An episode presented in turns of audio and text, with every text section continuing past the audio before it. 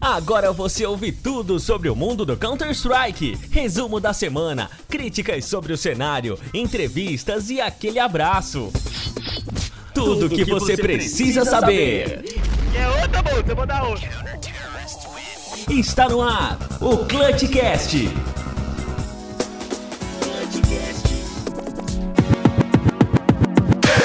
Olá, senhoras e senhores! Estamos começando mais uma edição do Clutchcast CS, o seu podcast de Counter-Strike, de apaixonados pelo CS para apaixonados pelo CS. Muito prazer, eu sou Marcelo Neutral e junto com meu amigo Ricardo RCK, a gente vai abrindo mais um programinha. Boa tarde, boa noite, bom dia, RCK, tudo certo, velho?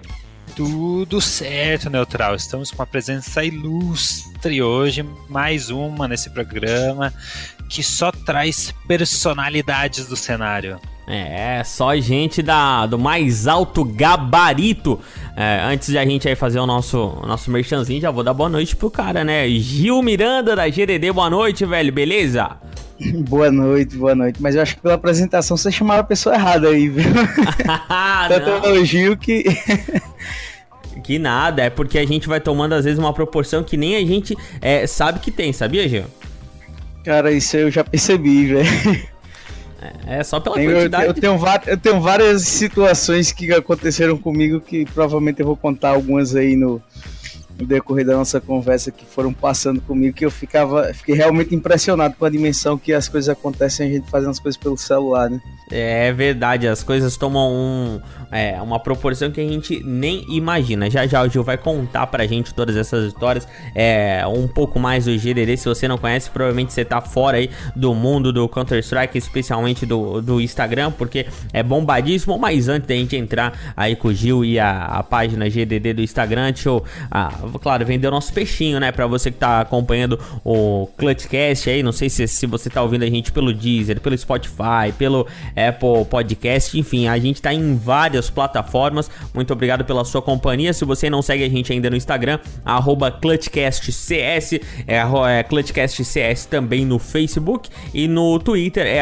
ClutchCastCSGO.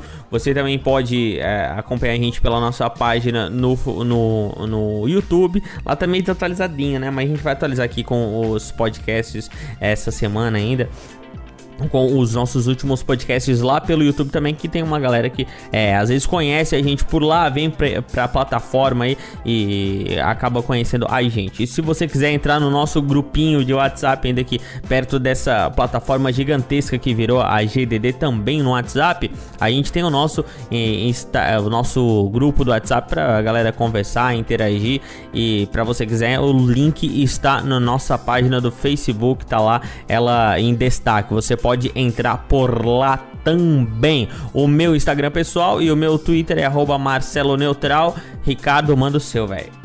O meu é @rckgiovanni.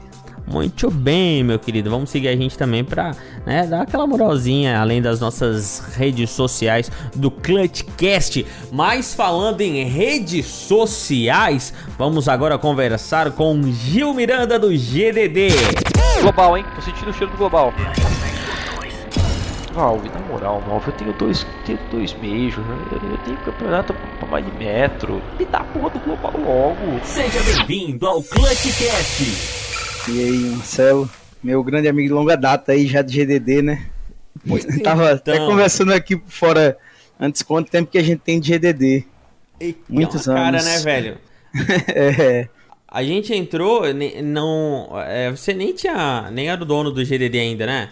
Não, não. Na época, a gente fez parte do primeiro grupo, eu e você, né? Foi. Ainda era o Will. O pessoal tinha que mandar a mensagem lá com seu telefone. Aí o Will ia lá, adicionava. Não tinha nem link na época no WhatsApp. Não. E não tinha nem a paradinha de subir também no Instagram, né? Pro link direto. É.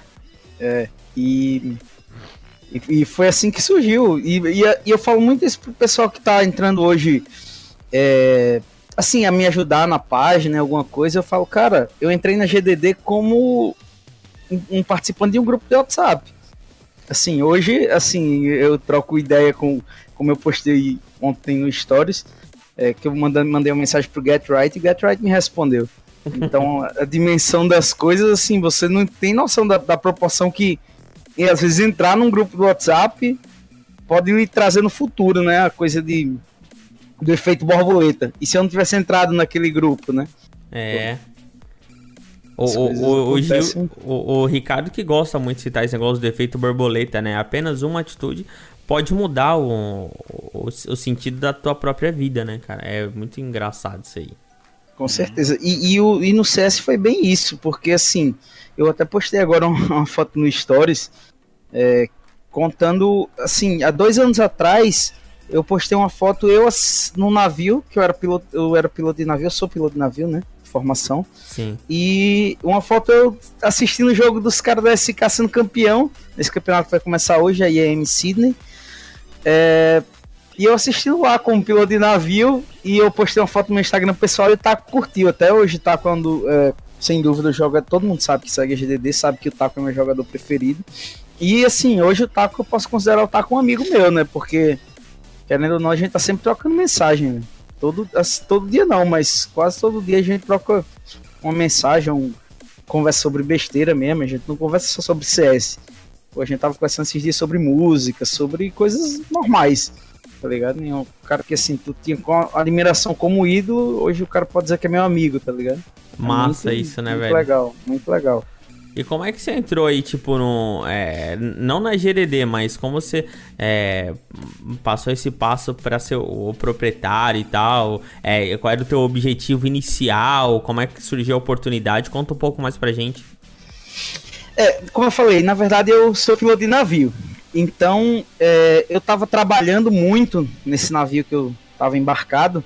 E meu trabalho era um regime de 90 dias embarcado por 45 de folga. Oh, Só que nos 45 de folga, não dava 45 dias de folga. Dava menos até. Então, é, era bem puxado mesmo. E acabou que eu tinha acabado um namoro recente e tal. E eu porra, acabava, voltava para minha casa. E, e, cara, eu só tô trabalhando na minha vida. Porque eu trabalho quando volto para casa para descansar. Já tá na hora de voltar de volta pro navio. E nesse tempo que eu tava embarcado, eu fazia, cara, eu não tenho nenhum hobby, bicho, porque eu tô ganhando dinheiro. Tô ganhando dinheiro por quê? Sabe quando você começa a parar para refletir na vida e você, caramba, eu não tenho vontade de viajar, eu não tenho vontade de ter um carro melhor do que eu tenho, porque eu sou uma pessoa muito, muito humilde. Eu não, não, por exemplo, eu não gosto de roupa, roupa de marca. Cara, eu brinco, sempre brinco com isso, que gordo só usa roupa de marca, né? Marca de ketchup, marca de mostarda, mas eu não ligo pra marca de, de roupa. Então eu ficava, caramba, eu tô juntando dinheiro para quê? E acabou que eu fui numa feira de jogos eletrônicos no Rio de Janeiro e eu já tava começando a me envolver, assistir jogos de CS e tal. E eu assisti um jogo da T1 na época com o Beat, Beat, né? E o Nak, eu acho, né? Pava, não, era o Pava, Pava e Pava Maluque. Eu, eu, até contei essa história pro Maluque assim, um tempo atrás, que, cara, eu falei, cara, eu fiquei com vergonha de tirar foto com você. Aí ele riu pra caramba, o que é isso? Não sei o que. Eu até falei no stories depois, cara, quando você for no evento, não fique com vergonha de tirar foto com os caras. Vai lá, pô, tira uma foto aqui. Então, hoje o público eu vejo que é bem mais acessível. Pô, até eu chego nos eventos, o pessoal pede pra tirar foto comigo. Então, quanto mais com relação aos jogadores. Então, depois desse evento, eu até contei essa história também pro Pava e pro Blitz, porque assim, querendo ou não, depois que eu entrei no mundo, eu conheci todo mundo. Eu acho que conhecer pessoalmente eu não conheço, dá para contar nos dedos os principais jogadores que eu não conheço do CS, pessoalmente. Então, é, e foi muito rápido que as coisas aconteceram. É, depois desse, é, que eu tava nesse evento, eu decidi me dedicar mais ao CS, comprei um computador para jogar melhor. Sim. E em, isso foi em maio eu decidi entrar para o mundo do CS, dizer não, eu quero começar a jogar, quero começar a assistir demo. Em setembro, o Will, que era o antigo dono da GDD, ele disse que estava desanimado com a página. E assim, eu por curiosidade, perguntei, por, por quanto você quer vender? Aí ele me falou o valor, que eu não sei nem se vem ao caso falado, mas... Ah, mas é uma curiosidade, né, velho? Eu nem vou te apertar é. muito, mas quanto é que foi? Todo mundo tem essa curiosidade. é, foi, eu comprei na, na época, foi 3 mil reais que eu comprei a GDD. 3 conto. E, a, é. e daí, mas daí chorou e tal? Como é que foi? Não, ele, não. ele pediu ele, mais ou não? Ele que chorou, ele falou: Não, eu quero 3.500. Eu, homem, pegue. Tipo, querendo ou não, eu tava em uma fase bem tranquila financeiramente, porque como eu falei, eu não eu não tinha conta para pagar em casa. Eu Sim. só fazia trabalhar e juntar dinheiro, então eu falei, pô, O que que tu vai comprar dentro do navio, né, velho? Fica, tu ficava quantos meses dentro do navio? ficava três meses dentro do navio. Era três meses recebendo sem gasto nenhum, né? E isso, sem gastar nada. É. Então. Tá com a E conta assim- gordinha, igual a nossa poupança. Modéstia à parte, o piloto de navio ele ganha ra- razoavelmente bem, né? ah, mas o, ca... o dono de página do Instagram ganha muito mais. Ganha nada. O- então, aí quando. Aí pronto, eu fechei o negócio com o Will. Eu, eu me lembro, pô, pra mim foi, foi inesquecível, né? Eu, eu me lembro do primeiro meme que eu postei, que eu tinha recebido no grupo do WhatsApp. Cara, depois que eu postei o primeiro meme, eu fiz, cara, não sei o que é que eu vou postar mais. tá ligado? Tipo, pra mim acabou a minha inspiração ali no primeiro meme que eu já tinha, não tinha nem criado, né? Caramba, tô lascado. Aí eu postei um. O segundo vídeo foi um, um vídeo que o Taco tinha mandado pro Ian. Que, assim, antes de, de, de comprar GDD, eu já tinha um contato com Marília, que é mãe do Taco. Que, assim, eu posso dizer que Marília é a madrinha da GDD, praticamente. Porque Ma Marília, mãe do Taco, foi quem me abriu as portas, me abraçou, me, me colocou nesse mundo e insistiu para que eu continuasse. Cara, se eu não postar na GDD, Marília vai me mandar uma mensagem: tá acontecendo, você tá bem, tá acontecendo alguma coisa. Então eu sou totalmente grato a Marília, que é quase uma mãe para mim. É é uma realmente muito amiga minha, né? Porque pô, a gente conversa realmente como amigo. Ah, tem, tem muita coisa, eu não sei nem o que, é que eu posso falar, o que, é que eu não posso. Mas. Fala tudo? Fala Todos os tudo, é.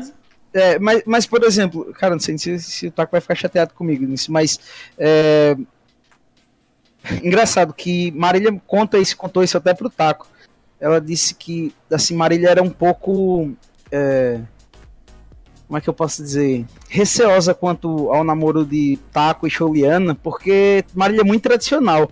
E ela, falou, e ela contou isso pra, pra Taco e pra Choliana, que eu quem abri a mente dela para o quão bem o Choliana fazia pro Taco. E que hoje. E tipo assim, é uma relação que. Caramba, eu acho que. Eu, não- eu não sei.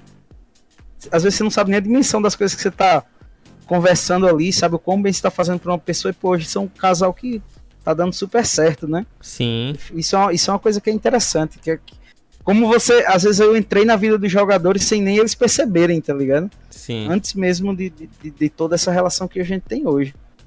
Então, eu, eu falo muito isso, que eu só quero o, bem do cenário, o bem das pessoas, o bem. E acho que é isso que vai trazendo a, a GDD cada vez mais forte.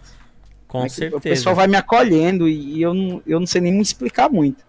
Assim, porque eu, eu falo muito isso que eu não sei explicar porque a mãe do Taco gosta tanto de mim, porque a mãe do Fallen gosta tanto de mim, porque a mãe do Code gosta tanto de mim.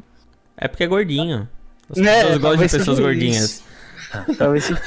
E acaba que, que, assim, às vezes eu vejo que tem pessoas que tentam é, seguir a fórmula de, da GDD. Cara, não tem, não tem fórmula. É isso, bicho. Eu sou isso e. E as coisas vão acontecendo, tá ligado? Mas quando tu entrou na GDD, o- o- tá, postou ali o primeiro meme, postou o primeiro vídeo e o que mais que tinha aí daí? Tinha um grupo? Aí- É, tinham quatro, acho que tinham quatro grupos no WhatsApp, é, um YouTube parado, que ainda tá parado, Twitter também é meio parado. E assim, eu participei de assim das principais vitórias que a gente eu ia tendo cada dia na, na GDD no primeiro, porque assim, eu comprei em setembro e Sim. embarquei logo em seguida, comprei no final de setembro, acho que 22 de setembro foi meu primeiro meme que eu postei. É, logo em seguida eu embarquei. Passei outubro, novembro e dezembro. E nesse meio, nesses três meses, foi onde aconteceu tudo na GDD, tá ligado? E, a Tipo, e a internet dentro do navio, como é que era? Cara, era, era assim. é, o meu navio que eu trabalhava ficava muito tempo fundeado. Ele ficava, ele ficava Ou perto seja- da costa, ele ficava perto da costa com a âncora no fundo, entendeu? Hum. Aguardando vaga no porto para entrar.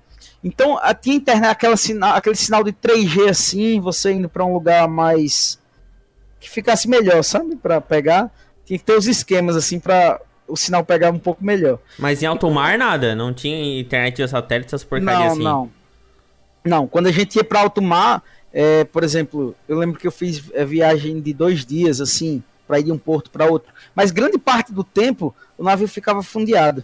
Então o pessoal não sentia e quando fazia viagem era viagem curta de ah, 8 horas, que pô, poderia estar dormindo, tá ligado? Ou, então o pessoal não dava para sentir tanto é, quando eu estava embarcado. E quando eu comecei a página, eu não mostrava meu rosto. Não sei se você lembra disso. Né? Para você que acompanha, eu, eu não falava quem eu era, era GDD, eram as brincadeiras da GDD, tudo da GDD. E isso despertou o interesse do Fallen, né? Também que foi outro ponto-chave. É, a Marília foi o primeiro ponto-chave e depois o interesse do Fallen, que aí o Fallen, a, a, nessa época, a loja da GA estava precisando de um social media uhum. para cuidar das redes sociais da loja e tal. Na época a loja da GA, né? Hoje Fallen Store. E o Fallen falou, mandou uma mensagem para mim, cara, nunca esqueço isso porque eu tava no navio, né? Fallen mandou uma mensagem para mim. Pô, o perfil do Fallen, aquele verificado, aquele certificado azul, tá ligado? Tipo assim, é, cara, é, eu queria entrar em contato com você para fazer, tipo assim, um negócio, alguma parceria, alguma, ele falou algum termo assim. O coração disparou, como é que eu falo com você? Foi, pô, ah, mandei meu WhatsApp, pode mandar por aqui que eu respondo. Aí ele falou, é, Gil, Aí, eu falei, né, meu nome e tal. Aí ele falou, ó. É, Daí que o cara sabe meu nome. É, é, aí, eu, é, aí eu falei pra ele. Aí ele me falou, ó, vamos entrar em contato com você. Cara, passou uma semana, uma semana eu ansioso pra caramba. Eu já tinha falado pra Deus e o mundo que o Fallen tinha entrado em contato comigo, que ia querer fazer alguma coisa com a GDD. Eu falei, caramba. E passou uma semana e nada, velho ninguém me mandou nada. Aí eu mandei uma mensagem de novo pro Fallen. Fallen, é, eu acho que não sei o que aconteceu, ninguém entrou em contato comigo. Ele, não, eu vou mandar uma mensagem novamente pro pessoal, pro pessoal entrar em contato com você. Aí, tá, né? Passou mais uma semana, eu desencanei total, velho. Desencanei mesmo. É, ah, não estão cagando pra mim, não, não querem. Aí, acho que depois de. Pô, já era em novembro, final de novembro, início de dezembro é, eu tenho que ver pelas datas das postagens na Fallen Store. É, a mãe do Fallen entrou em contato comigo. Oi, tudo bem? Que é Kenya? Eu falei, pô, claro que eu sei quem é você, né? Mãe verdadeira e tal. Aí eu brinquei com ela, disse, ah, não, tudo bem. Que... Aí eu queria saber se você queria trabalhar aqui com a gente na Fallen Store, se você pode, trabalho presencial. Eu falei, pô, Kenya, eu faço isso aqui por brincadeira, velho. Pra mim, é, eu sou piloto de navio, tenho uma profissão séria, né? Eu, eu trabalho aqui, eu tenho um salário bom, eu não tenho como trabalhar, não tenho como trabalhar para vocês. Aí eu, não, tudo bem e tal. Eu falei, que mas é, eu faço isso por, porque eu gosto mesmo. E mas me deu o Instagram da Fallen Store e que eu vou fazer uma brincadeira. Na época, a loja da GA, né? Uhum. Me deu o Instagram da loja da GA, me deu a senha, acesso que eu faça uma brincadeira pro Instagram de vocês. Aí tá, comecei a fazer a brincadeira. Eu acho que de dezembro foi que eu peguei o Instagram, acho que no começo de dezembro. É, até o Major em janeiro, a gente já, tá, já tinha, tinha 2 mil seguidores. Em janeiro a gente tava batendo 20 mil seguidores. Eu lembro, eu lembro dessa passagem é. aí. Eu, eu bati 20 mil seguidores com o Instagram do, da, da loja da GA no Major de Boston. Então, foi também uma, outro, um outro grande ponto que foi bem diferente. E aí que tá, né? Eu saí do navio, tipo, eu entrei no navio como um, um total leigo. E eu desembarquei do navio, eu fui direto pra casa do Fallen, cara. Diga aí, a, assim, você embarca, vai para um. Vamos pensar num planeta extraterrestre, né? Você vai para um, pra um outro planeta e quando volta para a realidade que é para a Terra, eu tava na casa do cara que era o cara realmente do CSGO. Ainda tá é, eu, né, velho? Que, é, que é o cara do CSGO que. Eu vendo assim, caramba, olha a, árvore de Natal que ele postou stories, olha não sei o que que ele postou stories, sabe? Tipo, eu já reconheci a casa do, do cara, então, tipo, eu fui lá e dormi lá e tal. Então, tipo, foi, é, a, a, história já foi, as coisas aconteceram muito rápido, como eu falei, de setembro até o Major de Boston em janeiro, é, Tipo, eu, eu era um total desconhecido para todo mundo. Em janeiro eu já cheguei lá no meio, o Fallen me chamando pelo nome, tá ligado? Oi, Gil. Então, tipo, Ele, ele tava numa sessão de é, ele tava numa sessão de autógrafo, assim que acabou a sessão de autógrafo, ele tirou o celular dele e tirou uma selfie comigo, tipo, eu e o mito da GDD, da Global da Depre. E postou, vocês devem ter visto essa foto até Sim. porque eu postei várias vezes e então, cara, foi incrível assim como foi rápido a ascensão da GDD realmente. É, nesse período que eu tava embarcado, a GDD dobrou de tamanho. Quando eu comprei a GDD, ela tinha 20 mil seguidores. Até esse período foi para 40. Então foi muito. As coisas aconteceram muito, muito rápido nesse começo. E a gente fazia brincadeira com FNX e tal. E, e assim, aí foi cada um dos jogadores foi, foram seguindo. Hoje eu acredito que só o Coldzera e o Fer que não seguem a GDD. Pau- Opa, eu ia falar e xingar. Não, mas é, eu entendo totalmente, não é? Eu, é tanto que eu conheço o Coldzera, inclusive no Major de Londres, é, só de família do- dos jogadores, só foi eu, que já me considero família, né? Até porque eu brinco que é, quando me perguntam, eu sou primo do Taco, né? Porque eu vou dizer o quê? Só tá eu daqui, não é da família dos caras, e no meio da- das coisas lá, então só foi eu, Elisa, Mauro e Rafael, é o irmão do, do Cold.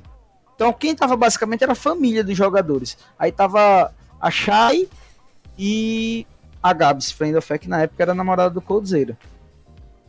E a Letícia foi? A Letícia acho que foi no- nos últimos dias só. Porque de lá ela foi pra a Turquia, Marrocos, um outro país que os caras iam jogar.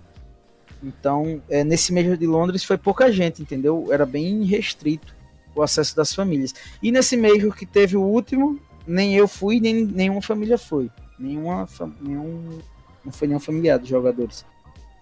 Que foi o primeiro Major que eu não fui, né? Depois que eu assumi a GDD. Sim, e, com- e como é que foi essa, essa história assim de ir no primeiro Major? É, era uma vontade tua, que daí. Porque eu lembro que teve, teve um acesso. é, como é que se fala? É, tipo, pro VIP. backstage, é, um acesso, um acesso VIP. E, e co- como é. que foi essa, essa. Porque, putz, tu, tu entrou dentro, tu entrou pro navio de uma forma, saiu de outra forma, e logo em seguida já foi pro Major com acesso VIP, o escambau e. Como é que foi, velho? Como é que foi essa parada de ir pro Major? Foi assim. Já, tu já tinha essa vontade antes de. Eu já tinha vontade de ir pro Major, já tinha, eu já tinha muita vontade de fazer. um- É como eu te falei, eu, eu tava juntando dinheiro e não tinha muito com o que gastar, mas eu tinha vontade de viajar, óbvio. E eu nunca tinha viajado pra fora. Antes, do, antes dos Majors, eu só Uhum. tinha ido pra Argentina, assim, tá ligado? Com minha família, com minha mãe, minha mãe pagando. Nunca Sim. tinha viajado, ah, eu quero ir pra um outro país. Então, depois que eu, que eu entrei na GDD, eu já fui pra Boston e pra Londres, né? Que foram os dois Majors. Sim. É, e como foi que aconteceu? Cara, numa noite eu conversando com a mãe do Taco, a Marília, a gente conversando, trocando ideia mesmo. Trocando ideia, assim, coisas avulsas, que ela contando que morou em Natal uma época, que ela é de Recife, e não sei o que, e teve empresa em Natal. E a gente trocando ideia, conversando mesmo. Ele- ela contando das histórias dos pai, do pai dela, é, da época que ia, que Pitasse, né? Que Taco é, se envolveu muito com o jogo na época da doença dos avós e tal. Ela contando essas histórias que, que são bem emocionantes, inclusive. É...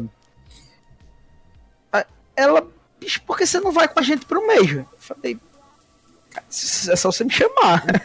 aí, aí ela, vamos, não sei o que, lá eu dou, você vai entrar com a gente, com a família, não sei o que. Beleza. Quando ela não falou pro Taco, inclusive. Ela não falou pro Taco que ela quem tinha me convidado. Sim. O Taco não me conhecia ainda, nada. Nada, nada, nada. E quando eu cheguei lá no primeiro dia, os meninos não jogaram. Eu só fui para as finais, né? Do Major de Boston. Então, no Major de Boston, como é que foi dividido os jogos? Eram três quartas de finais no primeiro dia. E a quarta de finais da SK, que foi contra a Fnatic, foi no segundo dia. Então, se eles ganhassem da Fnatic, eles iam jogar de novo no mesmo dia. Então, eles jogaram contra a Fnatic e Cloud9 no mesmo dia.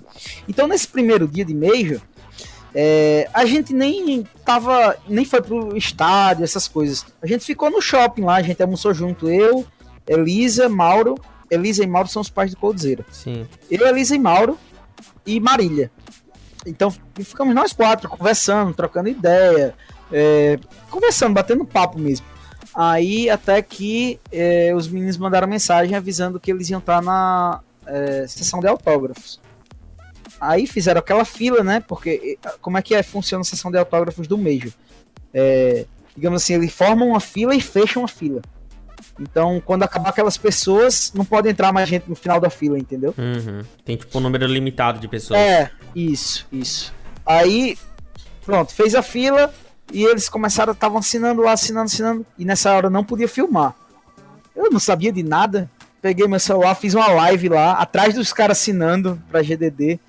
Uma live, uma live bombando. e os caras assinando e não sei o que, e não, e não podia filmar, né? Mas a galera não se ligou, achou que era da equipe da, da SK e tal. A galera deixou. Aí o Dead depois fez, me chamou de canto, fez Gil, pô, não pode nem filmar aqui, tu tá passando um pouco dos limites. Eu, não, beleza. Aí eu tirei a.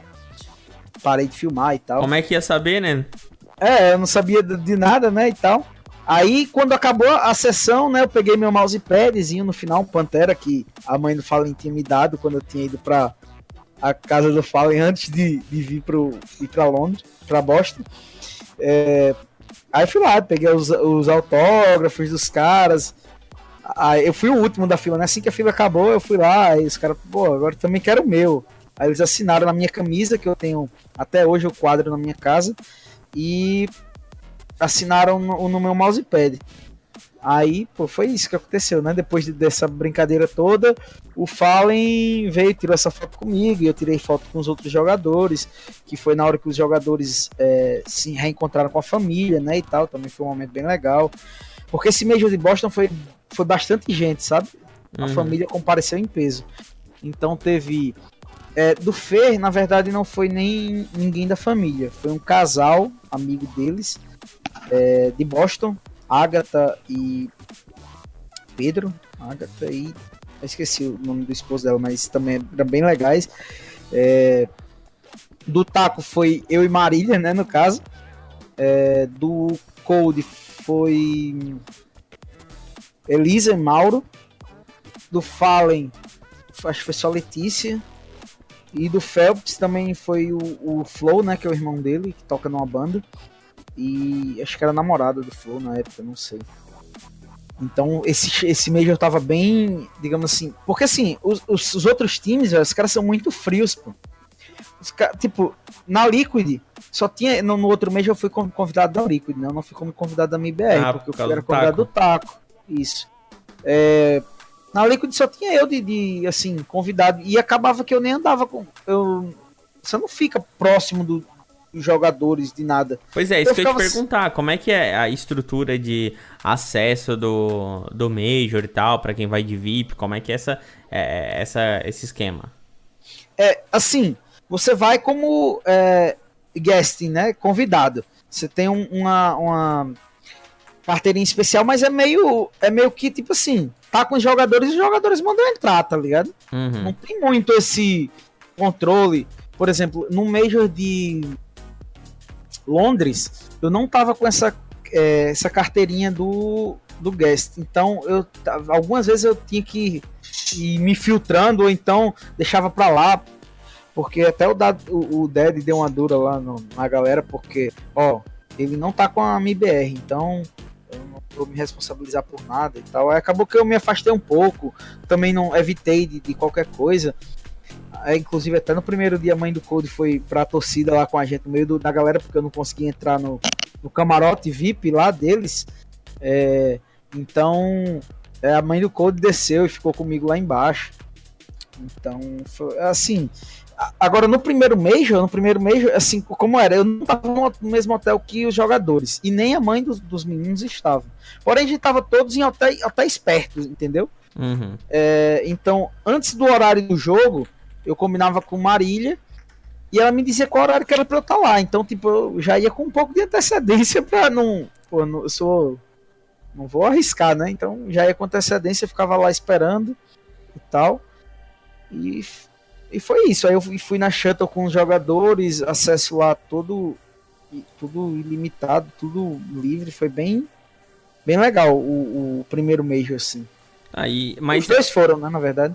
Agora, assim, se eu pudesse é, fazer alguma coisa diferente, eu, eu acredito que eu iria para a primeira fase, sabe, do Major, o, sem ser o Legend Stage, porque tem, na verdade, Na verdade, tem a, a fase de mata-mata, né? A parte das quartas. Uhum. E tem a parte anterior.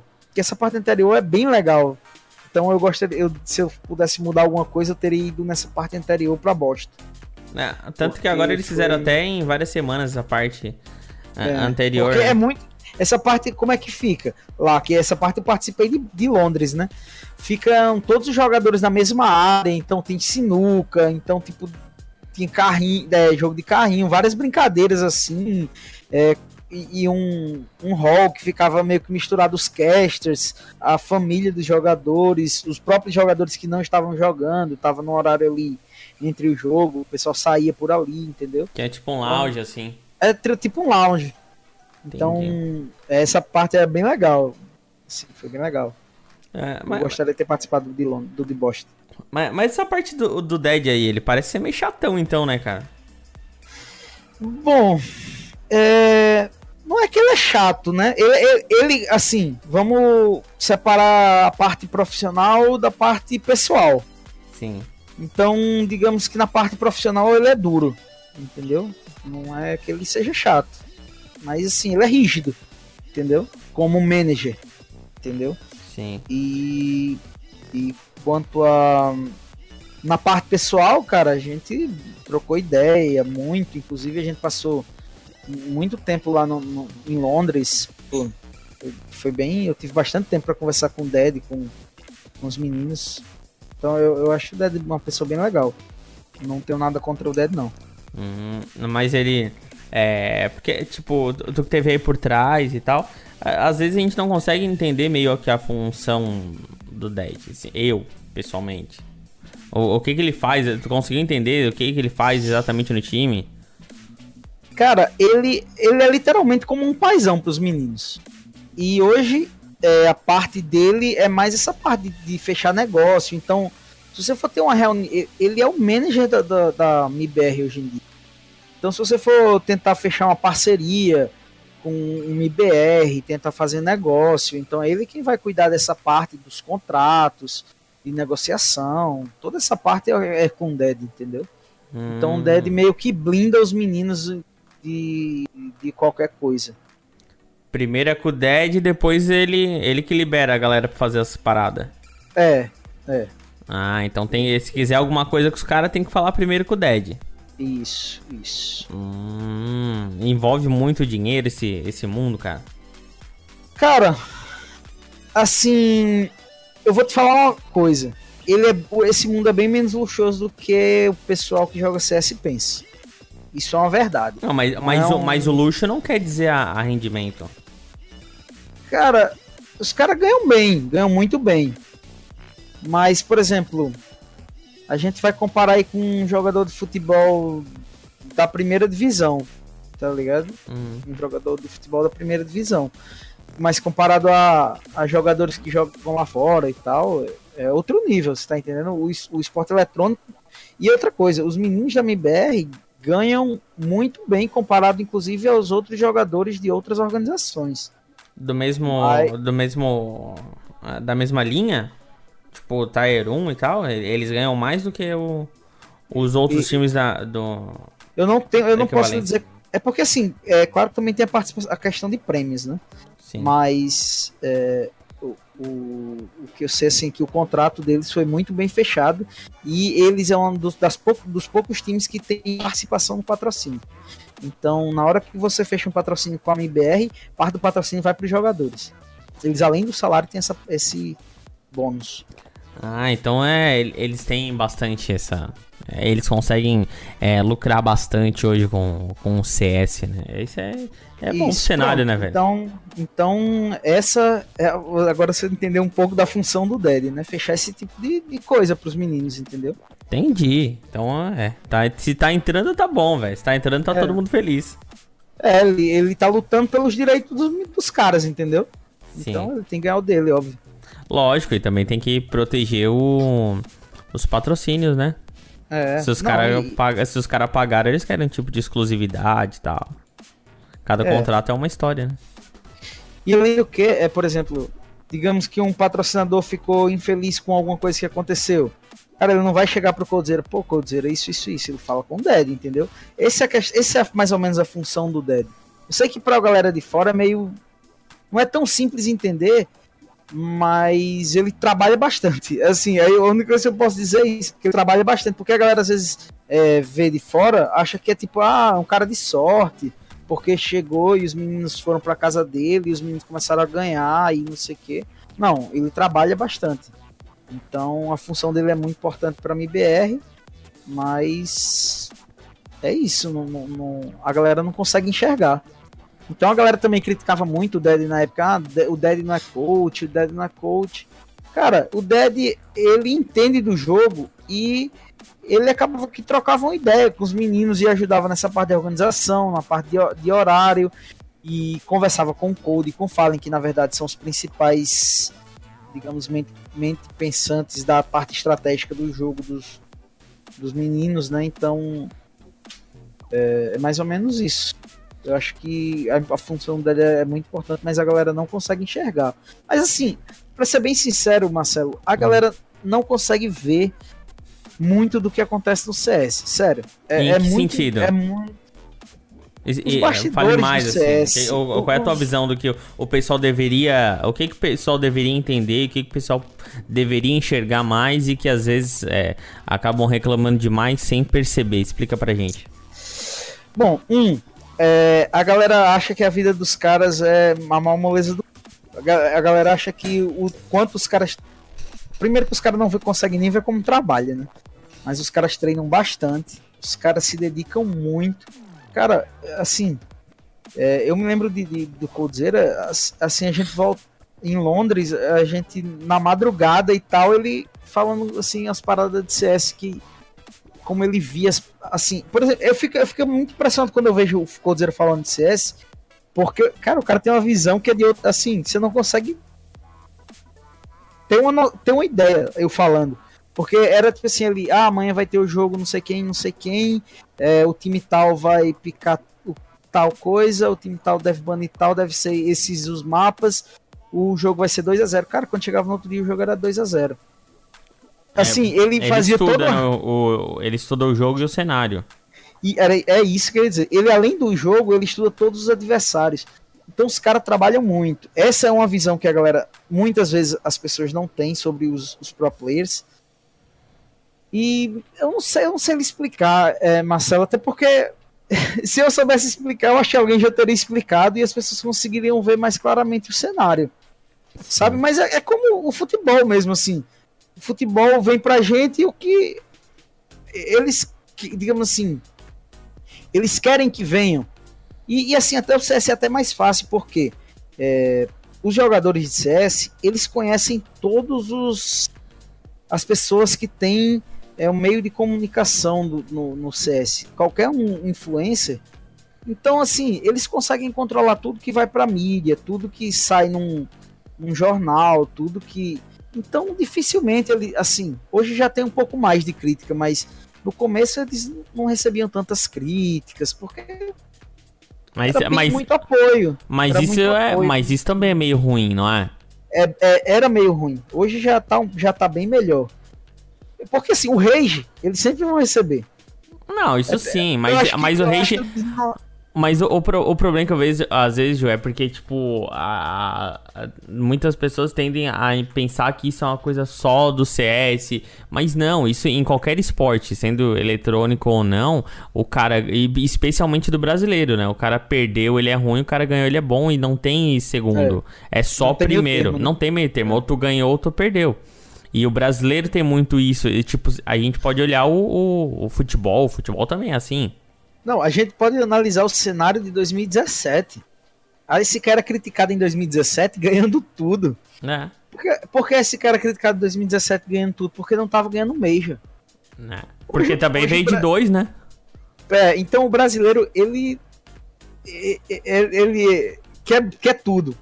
Então, mas assim, a gente também tem que analisar que depois dos Majors que o, a, SK, a LGSK ganhou, é, a SK veio jogar um campeonato assim um pouco mais estruturado agora com o Phelps.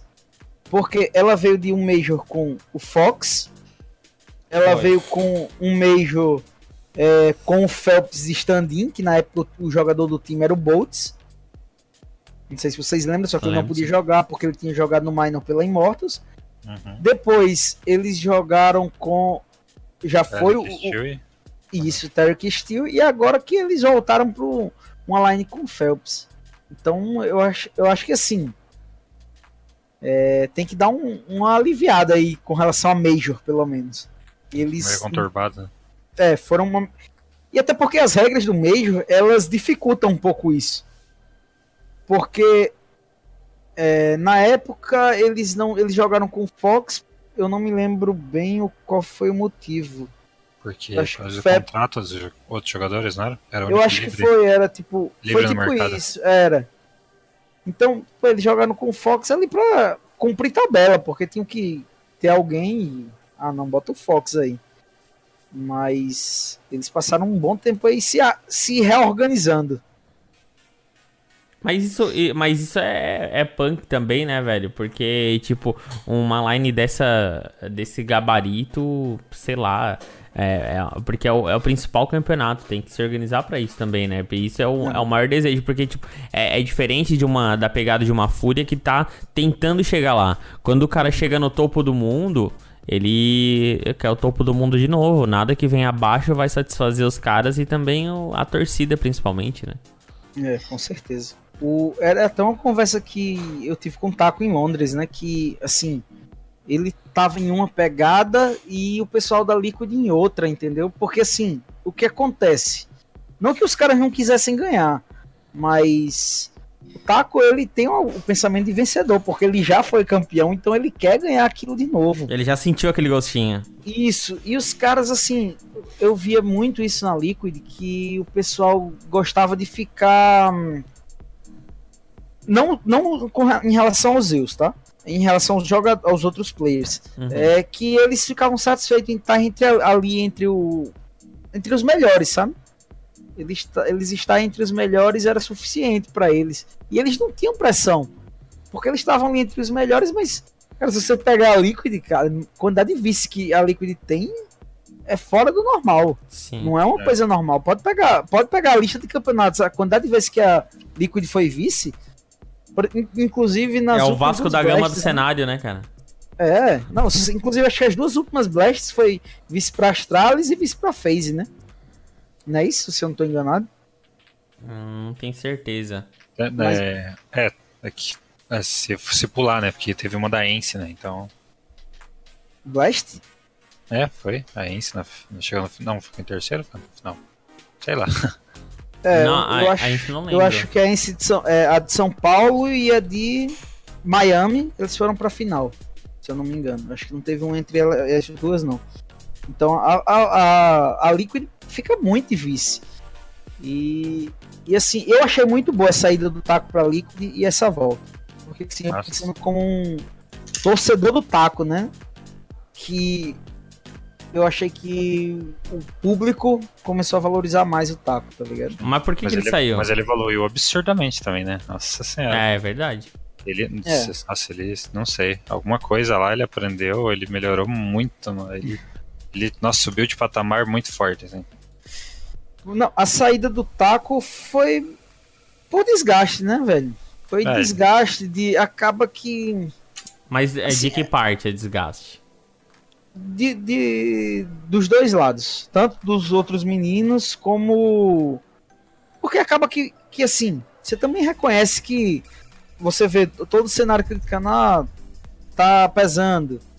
O, o, o, seu, o, seu, o seu time também começa ali a.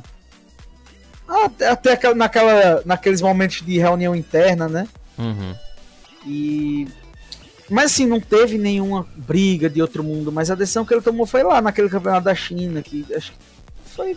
O Taco é meio transparente, pra falar a verdade. O Taco ele não, não esconde tantas coisas da, do público. Então, É, foi mais por causa do público, né, na verdade. é, não, teve as paradas internas também, sabe? O, É, o, o desgaste interno do time contou muito. Mas esse desgaste veio por conta da pressão do público?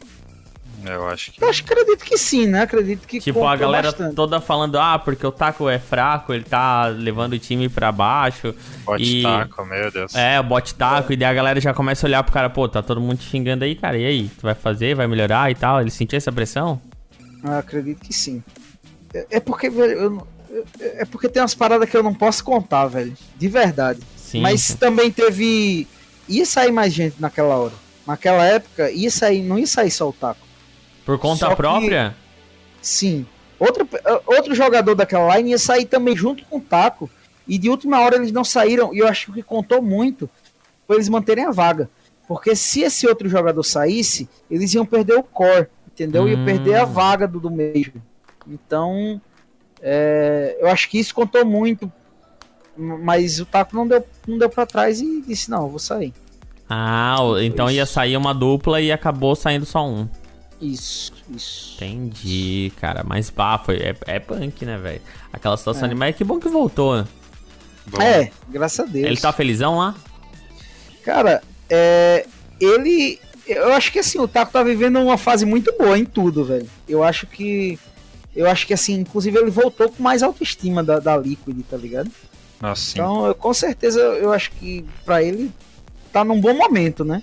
Claro que as vitórias da MBR ainda não estão vindo, mas assim, você vê um ambiente mais leve. Você vê um ambiente é, significativamente mais leve na, na MBR, tá ligado?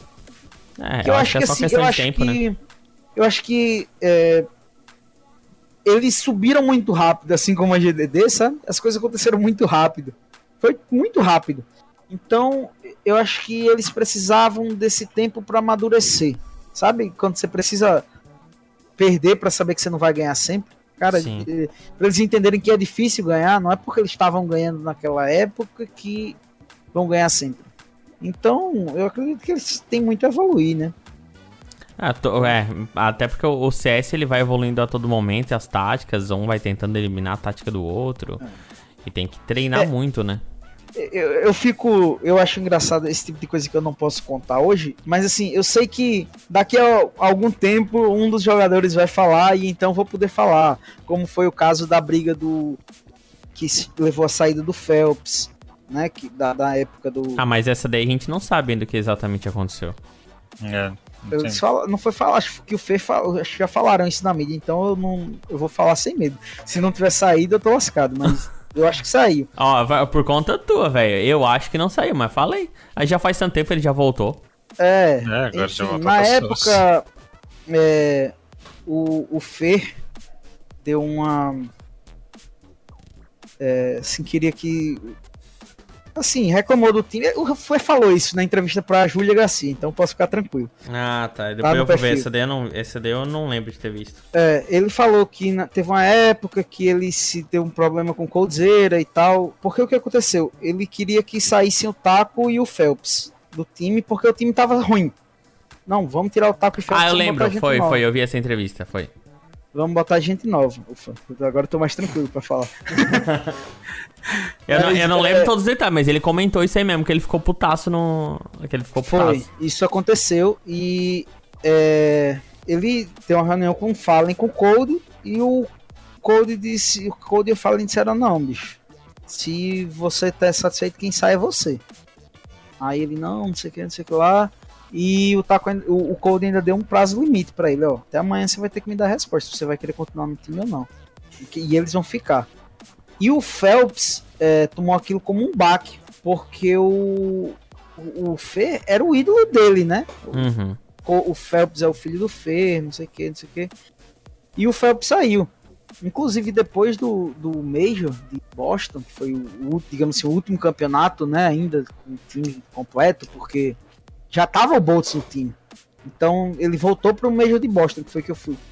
A gente sai, o, o- depois do Major, o, o grande luxo do, do, do CS, né? Saiu pra jantar eu, Marília, mãe do Taco, o Phelps e o irmão no McDonald's, próximo do hotel dos caras. Coisa A gente simples, Comeu, né? fazer um lanche, é. E. E ele, assim, a mãe do, do- do Taco dando muitos conselhos e tal pra ele, ânimo, não sei o quê. E você vai conseguir voltar. E assim, dava pra ver que ele meio que tava arrependido do.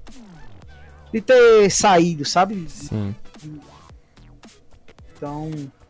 São poucas oportunidades, né? É. Não, é, não é todo mundo recebe essa benção duas vezes. Aham. Opa. Pô, acho que qualquer jogador de CS, o, o- a meta de trabalho dos caras é jogar com Fallen Code, né? O, o- e esse código feio e tal. É, mas, mas é tipo, a, o esquema do taco ali dele ter saído e depois agora ele voltou. Ele também não tem mais que provar nada pra ninguém, né, velho? Ele saiu, o time continuou na. né? Não, e, e- e Continuou, foi lindo de ver é. a, a coisa acontecer, porque o Taco saiu, que era o problema da MBR, foi pra Liquid. A Liquid subiu de patamar e a Liquid, todo o tempo que o Taco tava fora da MBR, ficou acima da. da da MBR não, da SK MBR, né? Foi nessa transição que o Taco Uhum, saiu. É, todo o tempo que o Taco tava fora, ele tava acima dos caras da MBR, tá ligado? Foi. Acima pra você não dizer espancando a MBR, né? É, a- eu, eu- eu tô falando, é, eu tô falando acima no ranking da HLTV, tá? Então, é, ele ficou a todo tempo acima. Então, é, eles ficaram. Eu acho que, se eu não me engano, o Taco pegou a Liquid no quinto lugar. E chegou e, e sempre, depois do primeiro mês, já tava mantendo ali no, a partir da terceira colocação, variando entre segundo e terceiro, segundo e terceiro do ranking da HLTV. Então, sim, foi uma fase muito boa. E eu acho que a, a line do da Liquid é muito boa. Porque pra mim aquele Twists é um monstro. Nafifly é outro animal. Os caras jogam muito, tá ligado? Então, o- Uhum, o, é Nitro absurdo. também é um coach bom. Então acho que aquela line tem muito futuro. Acho que assim, talvez se botasse a mentalidade de um coldzera ali mais é, sanguíneo, mais no- nos caras da Liquid, aquilo ali ia. Mas é, é, não, não dá pra. Os caras jogam muito, mas eu acho que falta um pouco dessa energia que os caras transmitem, tá ligado? Pô, o Que o Coldzera que o é, o- brasileiro é o tem, né? É, Não é algumas Ah. coisas de brasileiro, esse, esse negócio. o Os caras são muito gentlemen, são muito educados, É. são profissionais. Aqui não, aqui o pau come, aqui a gente vai pra porrada se precisar. O Exato. brasileiro é diferente. Com certeza, O sangue ferve aqui, né? com certeza. É. E sobre o Taco, tem até ele, sobre a Liquid, ele, ele postou, lembro lá, acho que você falou que ele chegou quando ele estava em quinto, né? Eu lembro quando chegou, eles ficaram em segundo, ele pegou e postou. Ele falou, ó, é, eu vim pra cá querendo o objetivo de ser o top 1, daí chegamos no top 2, mas ainda não vou descansar, porque eu quero chegar no top 1. Aí É. nunca chegaram no top 1, né? Porque tinha as tralhas no caminho. Mas, mas, tipo, ele sempre foi muito focado, tanto em qualquer lugar que ele tava. É, não, e de fato, o- é, é muito difícil você manter o foco esse- o tempo inteiro. Cara, quem já foi pra academia sabe como é, né? É. vai pra academia um tempinho e, cara, tá, tá tendo resultado, daqui a pouco o cara dá uma desanimada, depois para, depois volta o foco total e, e no gás. Sim. Então, pô, a vida é assim, na, na, na carreira de todo mundo. É, E não é porque, ah, o cara é rico, o cara ganha muito, tem que estar ali focado. Cara, você não vê o caso do Whindersson Nunes, cara, o cara conquistou o mundo e o cara tá, tá triste, tá ligado? Então, É. são, cada um tem seus fantasmas internos, tá ligado? É, Mas assim- o mundo, namorada linda, tudo, casado, feliz, mas É, não, não tem.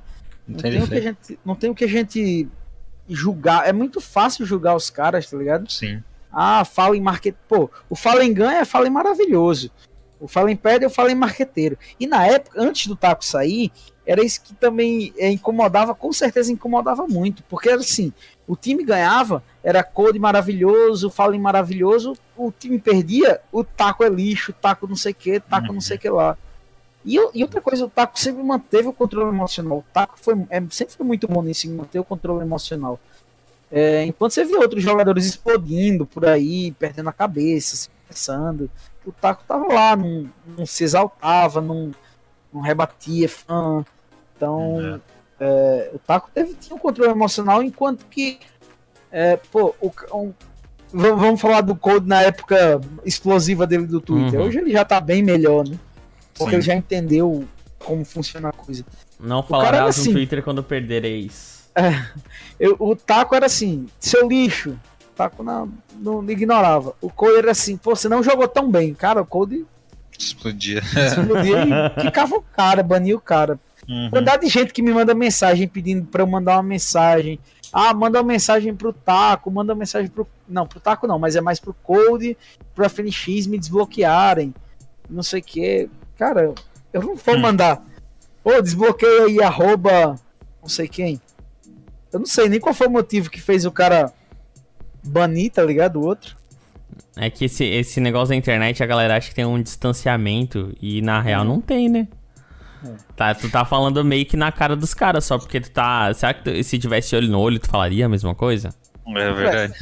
Eu, de vez em quando, é, poucas vezes eu faço isso, mas vez por outra eu exponho alguns casos da, na GDD. Cara, a quantidade de rage que eu recebo grátis, cara, é grátis, porque assim, eu não faço mal a seu ninguém. Aí o cara vem com. Pô, eu- o último que eu postei era o cara passou mais de um ano me chamando de babão, de lixo, de não sei que, de não sei que lá. E eu sem responder o cara, eu sem responder o cara. Aí o cara, eu abri uma pergunta pra galera perguntar, e o cara perguntou por que a página é tão lixo. Aí eu fui na conversa que eu tinha com o cara, né? Cara, o cara tava mais de um ano me xingando. E seguindo a página. E seguindo a página. Seguindo e acompanhando pelo jeito, né? Sim. Aí eu, pô, eu vou ajudar esse cara, né? Porque pelo jeito ele não tá conseguindo se desvencilhar da página. Aí, pô, bloqueei. Mas se você for lá na minha lista de bloco, eu acho que tem três pessoas, tá ligado? Hum. Duas, três pessoas. Então, é bem restrito mesmo o, o número de Uhum. bloqueios que tem na, na GDD comparado ao número de rage. Inclusive, essa foi uma grande diferença que eu tinha é, comparado ao Will. Que a galera percebeu foi um, que o Will ele era bem explosivo e Meu bloqueava. Deus. Quando eu recebi a página, a página tinha muita gente bloqueada. Eu desbloqueei todo mundo. Era chato, meu Deus. céu. Era. Nós, É. três aqui somos três dinossauros da GDD, né? Todo mundo. Todo mundo do primeiro grupo de tudo, meu Deus. É. Todo, todo mundo tirando- lembra do olho de Tandera lá, o olho do não sei o que. Ah, é. O olho do do não sei o que. Isso. o olho do Meu todo- Deus, cara. Deus. Mala do caramba. Isso, o Will tinha, um- tinha umas coisas. Inclusive, uma vez eu fui quicado do grupo, aí eu fui conversar com ele. Eu, não, porque que- não, eu tô fazendo uma limpa no grupo só pra deixar quem é ativo. Eu, ah, tá. Ah. Ah, então me adicione de novo. Não, não, o bicho era folgado, velho. Mas, É. eu, mas eu, já- eu acho que eu discuti umas duas vezes com ele, ele não me, não me baniu, velho. é, ele. Aí depois um outro admin dele baniu e ele botou de volta. Eu acho que ele gostava, assim, do cara que batia de frente com ele, velho. É, e- É, acho ele, que todo mundo, eu também já. ele é bem polêmico, ele é bem polêmico até hoje Nossa, nas redes bastante. sociais. Não sei se vocês seguem ele nas Não, redes sociais. Não. Eu ainda sigo. Eu só conheci ele por causa do WhatsApp, nem sabia que ele era dono do negócio. Hum, É. Levou três contos pra casa ainda, mala do caramba. mas, mas assim, mas ele teve o uma Will- atitude, né, velho? Ele fez um negócio. Não, com certeza. O Will, ele tem, tem muitos méritos. E assim, eu vejo que até hoje, sabe, eh, Marcelo, as páginas ainda estão no mesmo patamar de quando o deixou. O WhatsApp, ele não, é, ele não evoluiu como as outras plataformas. Então, o, Insta, o WhatsApp, desculpa, o Instagram, Instagram. não evoluiu como as outras plataformas. Então, hoje, se você é um digital, um influenciador da Twitch, você bota 50 pessoas para ver sua Twitch, cara, tu já tem uma grana, tá ligado? Uhum. A gente, porra, tem mais de. tem quase 2 milhões de impressões por mês. Por semana, desculpa. Por semana. 2 milhões por semana. A gente tá combatendo 1,8 milhões de impressões por semana. A gente alcança 150 mil pessoas. Cara, 150 mil pessoas é tipo todos os jogos do América no campo do meu time no América de Natal, todos. No meu time no Campeonato Potiguar, pô. É se lotar o estádio. Pô, eu fico pensando, eu fico tentando imaginar o número de pessoas que veem, tá ligado? Ao que alcança. Cara, é muita gente, cara. A gente tá- eu tô falando ali pra 150 mil pessoas. Eu, eu andando. Assim, é como eu falei logo no começo, tem alguns casos que me surpreendem realmente. Tipo, beleza, eu ir para um evento de CS, o pessoal parar pra tirar uma foto comigo, é, pedir um autógrafo. É digamos aceitável, assim, né? É, digamos que é meio que normal, porque a gente tá no meio. Mas, cara, eu andando na Paulista, o cara me parar, de levar um susto assim, bater no, no meu peito e dizer: Cara, eu sou seguidor da página, muito legal seu trabalho, não sei o que, não sei o que lá. Cara, isso é muito legal. Ou então eu no estádio, torcendo pelo meu time no América, um cara veio, eu vi um cara correndo assim, atrás de mim, bateu em mim. Opa, Gia, tudo bem? Cara, eu gosto muito da, da página. Então, esse tipo de coisa, eu no meio de um show, cara, eu fui pra um show. sei lá, não me lembro mais nem do que era, mas eu, pô, eu tava andando no meio da multidão assim, o cara, cara, você é o cara da GDD? Eu falei, sou, cara. Sou. Cara, vamos tirar uma foto, sabe? Então, tipo, massa. esse tipo de coisa que você vê, caramba. O Gil e o FKS no meio do puteiro lá, vem os caras. não, Cara, o Gil não vai. Não, o, o FKS, eu eu sou eu tenho minha, uma opinião com relação ao FKS. Então diz, mano. Diz aí que nós adoramos polêmica. Conta. Não, é assim, eu acho que ele é um. Vocês acom- acompanharam o canal dele antes desse- dele aparecer e estourar pra. Não, eu comecei no vídeo do puteiro já. Pronto. É, eu, eu peguei um pouquinho antes, eu, eu, Então- vi, eu vi os vídeos dele. Então, assim, você. Mercadinho viu- e tal. É, a Ah, época- do mercadinho eu vi também. Não, né, não tô falando disso. Eu tô falando de uma época que ele fazia vídeos legais com conteúdo. Ele tem vídeo de como é, dominar a B sozinha. Dom- Ele sabe de CS. Cara, ele explica, ele entende. Você vê que o cara joga bem e o cara entende do jogo. Então ele tinha vários vídeos bons sobre o jogo. Inclusive eu assisti e depois que ele ficou mais famoso, que eu vi, caramba, era aquele cara, ó. E, e hoje ele tá trazendo uma imagem negativa pro jogo, tá ligado? Mas o que? Isso dá dinheiro?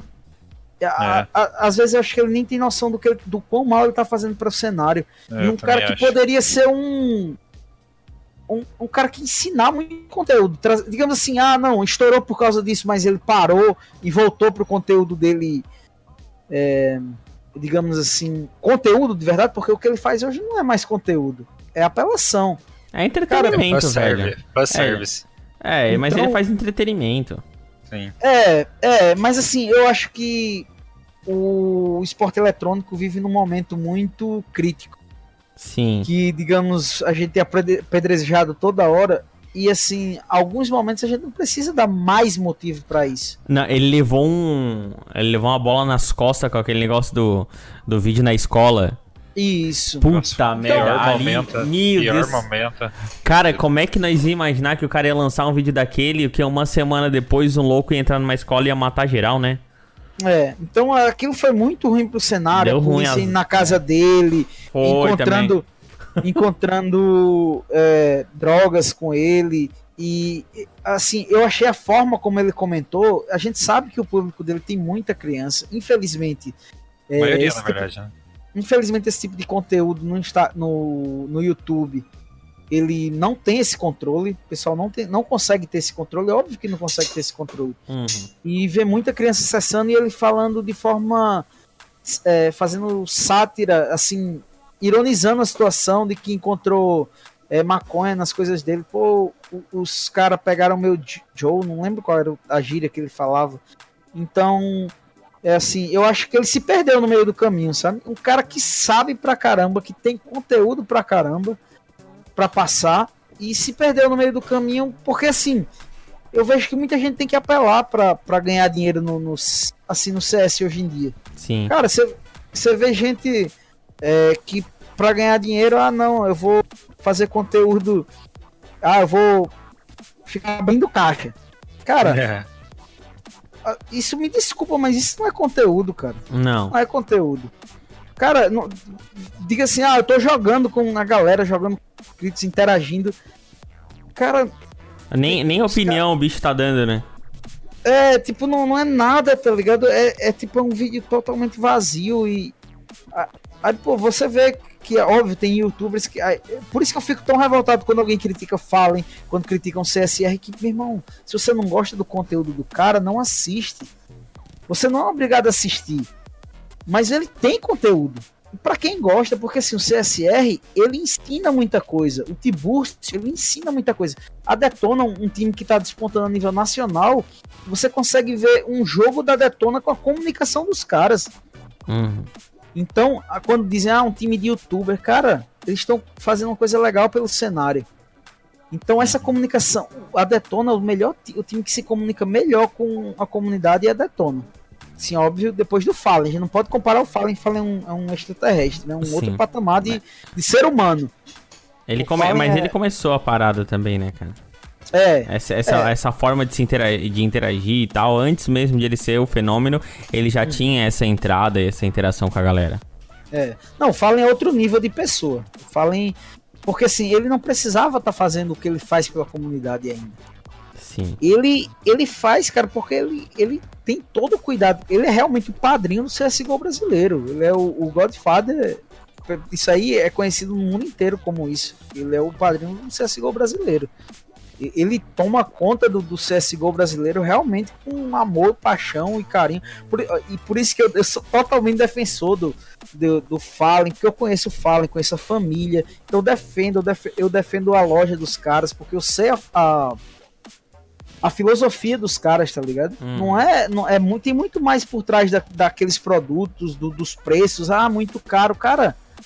Se é caro, pode ter certeza que não é porque os caras querem que seja caro, não, velho. Os caras não querem que seja caro. Mas porque é já o chegou, né? É, por exemplo, é, chegaram produtos importados que é realmente bem caro. As camisas por 200 e poucos reais, não sei o quê. Não, não teve muita saída pro Brasil. Camisa da Navi, não sei o que, Virtus Pro. Mas, cara, lá fora é bem mais caro. Se você fosse comprar uma camisa da Virtus Pro lá fora, era uma fortuna. Então os caras conseguiram trazer pro Brasil mais barato do que a pessoa compraria lá fora. Mas não, tá muito caro. Mas é porque Tá às muito- vezes é o, a- a- o pessoal não tem o money, né, velho, pra comprar. Aham. É, aí é acaba criticando. Mas, cara, o cara tá tentando. Ele tá se Sim. movimentando. Ele tá fazendo um, um mouse ali pra você ten- tentar competir com as grandes marcas. Ah, mas é não sei o que. É rebrand. A galera não entende como funcionam as coisas. Tá entendendo que os componentes são escolhidos. São, os componentes internos são bons. Então a galera Às vezes entende. não tem marca, mas é da mesma qualidade, né? É, não, e, e assim, o pessoal não entende que o, o trabalho que os caras fazem não é de rebrand. Não é um produto que eles chegam. Ah, não, mas é feito na China. Cara, tudo é feito hoje na China. Tudo. Sim. Tudo que você for comprar é feito na China. Seja HyperX, Razer ou, Fallen. Isso é Então- verdade. Então a galera, eu, eu, eu fico louco quando a galera critica os produtos, porque geralmente as pessoas não têm os produtos. E eu tenho todos. Eu tenho todos, eu posso falar com propriedade. E eu já tive de outras marcas. Então eu posso comparar. Agora eu ouço os caras falando sem conhecer o produto. Aí que eu me revolto mais ainda, tá entendendo? Por Sim. isso que eu defendo os caras. Que é Então, tudo coisa boa e com preço competitivo, né? Exatamente, eu tava. Eu, eu, inclusive teve um amigo meu que veio pegar aqui, Roco, o nome dele. Veio pegar, eu dei um, um revólver pra ele, um HyperX revólver pra ele, e eu uso o meu, o meu da. Da. O morcego, da Fallen Store. E ele falou, pô, muito bom o morcego, não sei o que. O áudio que vocês estão ouvindo é do microfone do morcego. É um, é um fone de, de qualidade. Eu tive muito problema com o microfone da HyperX. Então, eu tô com é, eu tô com meu microfonezinho aqui porque eu uso o Cloud 2. Tô com o microfonezinho nesse momento no porque é um lixo, né, cara, esse microfonezinho aqui do, da HyperX, o Cloud 2.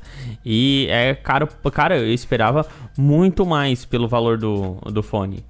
Uhum. E, é- E e, é- foi- e o, e o morcego aí é melhor do que o da HyperX, já tô vendo. O, e, o, e o Marcelo me falou, o irmão do Fale. É, ele, ele disse que o, eles já tinham acertado a parte do fone em si há muito tempo. E eles demoraram tanto a lançar, porque se você for ver do lançamento do Lobo pro lançamento do Morcego, foi um ano. E Foi. eles, na época do Lobo, eles já estavam com a ideia do Morcego. Então eles já estavam trabalhando. E por que um- que demorou? demor- Por causa do microfone. Ah, tinha que ser algo melhor do que Isso, eles demoraram tanto para achar um microfone que o, o Marcelo ficasse satisfeito. E com esse microfone o Marcelo ficou satisfeito.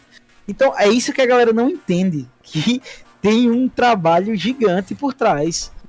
E, entendi. o- e a Fallen Store trabalha de forma muito certinha, sabe? Essa parte de pagar royalties, pagar não sei o que, pagar não sei o que. Cara, a mãe do Fallen, ela é assim quase que neurótica com essa parte de, de legislação, de tudo bem certinho, pra não ter margem, não dar margem pra nada. Eu me lembro quando era social media da, da, da loja da GA, eu falei, cara, eu queria fazer um sorteio. Aí ela fez. E como é essa parte de legislação de sorteio? Falei, cara, eu sei lá, velho, como é. Eu fiquei pensando comigo, como é que. Cara, toda hora tem sorteio no Instagram, todo mundo. Aí eu tive que falar com um amigo meu, que era advogado. Cara, como é que funciona esse sorteio? Porque realmente eu nunca parei pra pensar nisso. É, as Eu pessoas não- vão lá, participam, um ganha e recebe pelo correio. É, aí eu procurei saber como era essa parte jurídica e, e com- falei pro meu amigo conversar com a mãe do Fallen, conversou, convenceu, ah não, pode fazer, Gil. Então, só pra você ter ideia de como eles são certinhos, tá ligado? Sim. Nesse, em todo, todo o processo. Ah, então, Então, descola um real- bagulho lá pra nós sortear, velho. Um, um mouse bung desse negócio aí, velho. É, a gente pode ver isso. A É. gente pode ver isso. O... Então, assim, por isso que eu falo, eu realmente defendo a Fallen Story porque eu conheço. Falar Sim. de quando o cara não conhece de fora é muito fácil, tá ligado? Sim, isso Então, é. Então aí, aí meu amigo tava, meu amigo mesmo tava dizendo, eu conversando com ele hoje, eu, eu disse, cara, porque se, se eu realmente não tivesse gostando do morcego, você acha porque eu daria o, o revólver? Eu usaria o revólver se eu não tivesse gostando, né? É, Pô, até, até porque, Porque dá é bem uma. mais caro. É, dá mais moral e tudo, né, velho? Fazer a mala e tal. É, então. Mas se é Sim. bom, tem que usar mesmo, velho. É. Ó, ô Gil, agora que deixa. é, até tô olhando aqui o- os stories do. Do, do Clutchcast aqui, e a gente, é, no último podcast, a gente fez uma. Disse que ia fazer uma, uma enquete falando se a Valve deveria deixar o Banvac do VSM ou não. O VSM olhou stories e não votou, velho. Sério? É, um não, ele, direct ele. olhou aqui e não votou. Entretanto, a gente já tem o resultado parcial, né? Que a gente precisa divulgar isso aqui. Deu 81% para é, tirar o, o VAC-BAN e 19% para manter o VAC-BAN no VSNZIN. Ele que é o destaque do site da HLTV é, nesta segunda-feira, dia que a gente está gravando esse Clutchcast. Ele está em destaque na página do HLTV. é, falando, né, que ele é a nova sensação e comparando ele com a, a ascensão do Coldzera, falando que ele já tretou com o Gaulês e falando que aí com os 13 anos ele, ele usou, assim, o- o- um cheat numa conta dele, mas foi com 13 anos de idade. O que, que você acha que vai rolar dessa história? Cara, eu acho é muito difícil a Valve voltar atrás. Porque quer usar o cara como, Exemplo. como exemplo. Ma- Mas se ele tivesse matado uma pessoa aos 13 anos, ele já estaria livre, tá ligado? Sim. Ou ele Então- deveria ser. é, mas é que a regra diz que é eterno, né? Esse ban. Aham, mas assim, eu acho que com essa mobilização é a única chance que ele tem. Sem essa mobilização que se está tendo hoje de pro players como Fallen e Taco postarem no Twitter, é, o hashtag FreeVSM, é, se não fosse essa mobilização ele não teria nenhuma chance. E com essa mobilização ele tem alguma chance. Mas, o, mais mas o, seja o pequeno. Fallen é a, a favor de manter. Cara, ele postou pelo menos o hashtag FreeVSM. Ele colocou? Ele colocou Ele na colocou. trás. Ah, Colocou. não, mas Ele é é, quando, mas é quando é que ele Ele é- colocou? Porque eu, não, eu- é recente. É recente. ah, né? então tá, eu tô meio fora aí do, dos bagulho, mas o é, eu- ele fez o vídeo falando no- quando quando surgiu a história no passado. Ah, então ele. Mas ele pode ter mudado de opinião. ideia, é, pode ter mudado, todo mundo muda de ideia, porra. Porque, inclusive, tem um vídeo agora, o Fallen Analisa, detona contra Isurus, que ele fala que é, a Valve precisa reanalisar o caso do USN, inclusive ele fala esse caso. Sim, é, mas Fallen até é, a- até uma coisa que a, a- deveria ser ser revista, sei lá, velho. Eu não sei. É porque é como é, é- é sardinha pro nosso lado, a gente tende a, a querer que isso aconteça, mas se a gente pegar no contexto geral da história, se fosse um sueco, a gente ó, a gente ia querer que isso permanecesse, né, velho? É. e o cara tá jogando pra caralho, né? Não, mas vamos lá, vamos pro caso do Simple. Pois é, isso que eu ia chegar Sempre. também. Sempre chegam no caso do Simple, do Simple falando quando vem- vem nesse assunto do VSM. Sim. O Simple foi banido pela ESL, ok. É outra. É outro ban. Inclusive até mais sério do que o do VSM. Porque o do, do VSM é aquele VAC ban de MM. O cara tava usando o hack pra subir conta no MM. Ok, é o famoso FDP, né? Que tá acabando com o jogo do- da galera. Mas é, o do Simple foi um, um ban mais sério. Porém, não foi pra. O que que rolou no Pra- caso do Simple mesmo? O caso ele ficou dois anos afastado da ESL. Inclusive, no Mas que, campeonato mas o que que ele fez? Eu não lembro. Você ele lembra? foi pego chitando. Não sei exatamente Ele foi qual foi, pego o... chitando mesmo, tipo, tipo o japonês lá? Eu não sei, eu não sei realmente pra... Sabe, Qual- RCK, o que foi? Ah, não, não, não sei direito. Ah, ó, mas vamos comentar aí depois. No, no próximo Clutchcast a gente vai atrás pra descobrir o que, que aconteceu exatamente. Mas pode O- comentar aí. Eu sei que o caso do Simple ele ficou banido por dois anos do, do- de qualquer campeonato da ESL. E o campeonato, o primeiro campeonato que ele jogou foi aquele que ele perdeu pra LG, né? A final. Ele foi- saiu de- do ban, primeiro campeonato dele voltando. Ele chegou até a final e perdeu daquele. Aquele pulante do Coldzera que tá registrado lá na Mirage. Sim. Ele era daquele time, né? Do, da Liquid com Rico, JDM, Elige e esqueci quem era o outro. É, mas é um caso bem complicado, né, velho? Mas quem sabe com essa é, essa mobilização até da HLTV aqui, quem sabe o negócio pode mudar, né? Porque tá dando como nova sensação. É, quem não conhece o VSM no cenário e de grandes times vai conhecer, apesar de ele estar entrando aí na, na ESL Pro League agora. É, mas ah, será que a gente vai ter uma chance Não. com o VSM, cara? E outra coisa, o, esse ban, o VSM parou, pensou até em parar de jogar, pô. Então Imagina! você- vai jogar pra quê? Exato, o cara, pô, o cara se destacando, matando todo mundo. Na época, nessa época do ban, ele se desanimou total e chegou até a pensar em desistir. Então, cara, tu vê como Eu acho que eu as- desistiria. Não, mas eu acho que eu desistiria. É, não, e tem outro detalhe. É o, o, o ban do VSM é por causa de um FDP, né? Que realmente mostrou até uma conversa com ele. Sim. Então aqueles prints foram levados em É, consideração. Ele, ele, digamos, confessando que usou cheat em uma conta antiga dele. Ah, mas com certeza Tem eles, eles pegaram, né? É, alguém Tem quis serrar e ele caiu, né, velho? É, é. Ele Mas, caiu tipo, no. Cara, eu, eu acho que nem esse cara. Acho que até esse cara que fez isso com ele hoje tá arrependido, porque eu acho, acho que ele não tinha noção do. Da, de Ele- onde ia é. chegar, né? Acho que ele queria ferrar ele era na, na ESL, não era? Não, é, a Nossa. história mais ou menos é, tipo, pelo que eu sei do in-off, né? Uhum. É que é inveja dos caras da Liga Pro, tá ligado? Uhum. Porque ro- começou a rolar que ele era pronet, que ele era cheater, tá ligado? Sim. Aí isso tipo alguém por trás dessa história meio que sabia disso aí. Aí levou à tona, tá ligado? Se essa pessoa não tivesse falado, ninguém, te- ninguém saberia dessa história do VSM. Até porque, tipo, é um hack com 13 anos. Como é que vai saber de um negócio bobo desse, tá ligado? É, porque É, ele abriu o tipo- bico pra alguém também, né? Então, mas é alguém que era influente, não é tipo qualquer bosta, tá ligado? Sim. Cara, e o VSM é um cara muito gente boa, velho. Muito gente boa. Eu conheci ele agora na Blast em São Paulo. Aí ele parece ser meio marrento, Gil. Cara, ele é, É, ele muito é- gente boa, velho. Ele pode Muito ser bom, mas ele é marrente, assim, no, É. no jogo. No, No, jogo. jogo, ele faz as, faz as É, jogadas, daí os caras filmam ele e ele tipo tá. É. Ele é marrento. Seu Não, otário. é, é marrento. E também você olha ele de longe, ele com aquele estilão dele, correntona, gosta de meio que parecer um pouco nas redes sociais, mas, cara, o cara é humilde pra caralho. Humilde demais, velho. Eu conheci ele é, no, aniversário da AMD, né? Sim. Lá em São Paulo. Cara, o cara 100%, 100% mesmo. Não Ah, Ô Gil, mas você gosta de todo mundo, todo mundo gosta de você, não, você não dá pra levar como exemplo. É, todo mundo velho. gosta de Gil, o Gil gosta de todo mundo.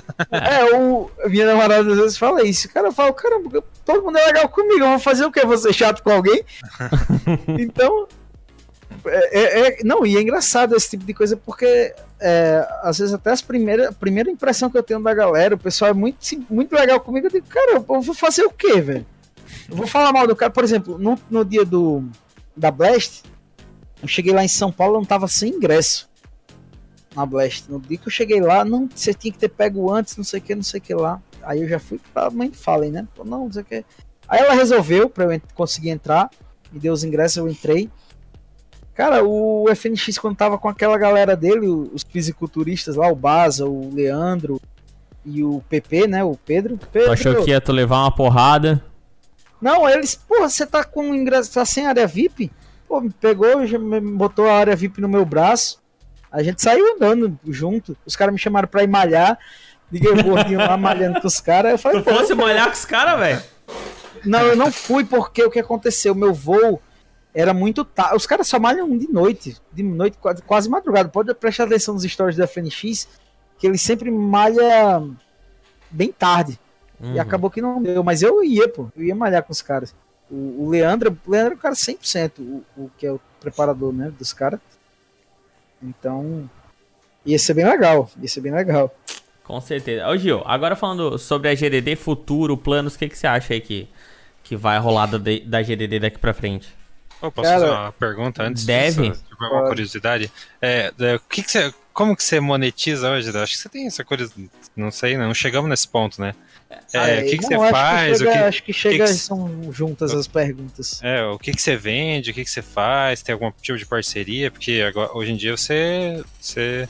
Como que é o capitão lá? Ficou de lado, né? Não tá mais embarcado no mar, agora tá no- Não tá, embarcado no mar da internet. Da maior da É, internet. Ah, o que, não, que você faz? Como que você sobrevive? Tá ganhando dinheiro? Como é que tá? Eu não ganho dinheiro com a GDD.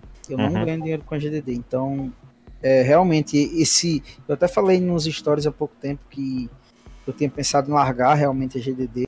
E, re- assim, pra ser bem sincero, isso não, não, não. Digamos que ainda não saiu da minha cabeça. Porém, eu tô com pro- projetos que é, me levem a monetizar. Então a GDD está passando por uma reformulação, acredito que vocês estão percebendo aí pelos stories o- e, e pelo feedback da galera, tá, melhor- a GDD está melhorando muito em relação ao conteúdo, mas eu me dei o prazo de um ano é, fora do navio sem trabalhar, porque eu, digamos que assim, eu tinha uma certa folga financeira para isso e Tinha feito uma meia calça.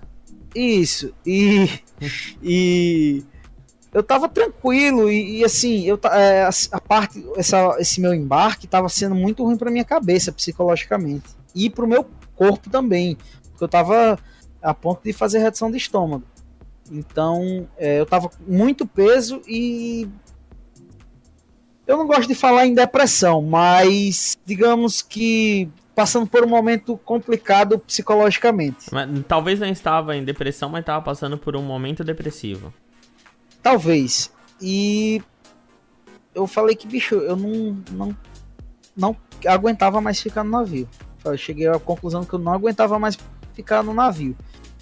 E como a GDD já estava engatilhando e tal, e é, eu já tinha ido para o Major de Boston, já tinha sentido as- a coisa crescendo, e eu saí do, do, do navio decidido a não voltar a embarcar. Uhum. E eu, e eu me dei esse um ano para ver como a GDD iria se manter e meus outros negócios, porque além do, da GDD eu tenho outros negócios, né? Por fora eu, eu mexo com ações, é, eu tenho uma fazenda, eu tenho um restaurante aqui em Natal, mas assim, são todos negócios pequenos e, e com sócios e assim, nada está me rendendo dinheiro Que dê para eu me manter. Então, eu acredito que assim, eu vou dar. Agora eu tô com a loja de skins, né? O nome Ah. da loja é loja de skins, não é. Eu não estou com uma loja de skins. É, estou com a loja de skins. Bem sugestiva. é. Então a loja Ó, de skins Como é que é? uma Loja de skins? Isso. No Instagram, arroba loja de skins. Como é que ninguém pensou nesse nome antes, velho? É. Não, é um nome bem, bem simples, né? Bem genérico. Pois loja então. de skins. então a gente tá com a loja de skins, é, que é um projeto que tá vindo bem forte. Bem- não é um.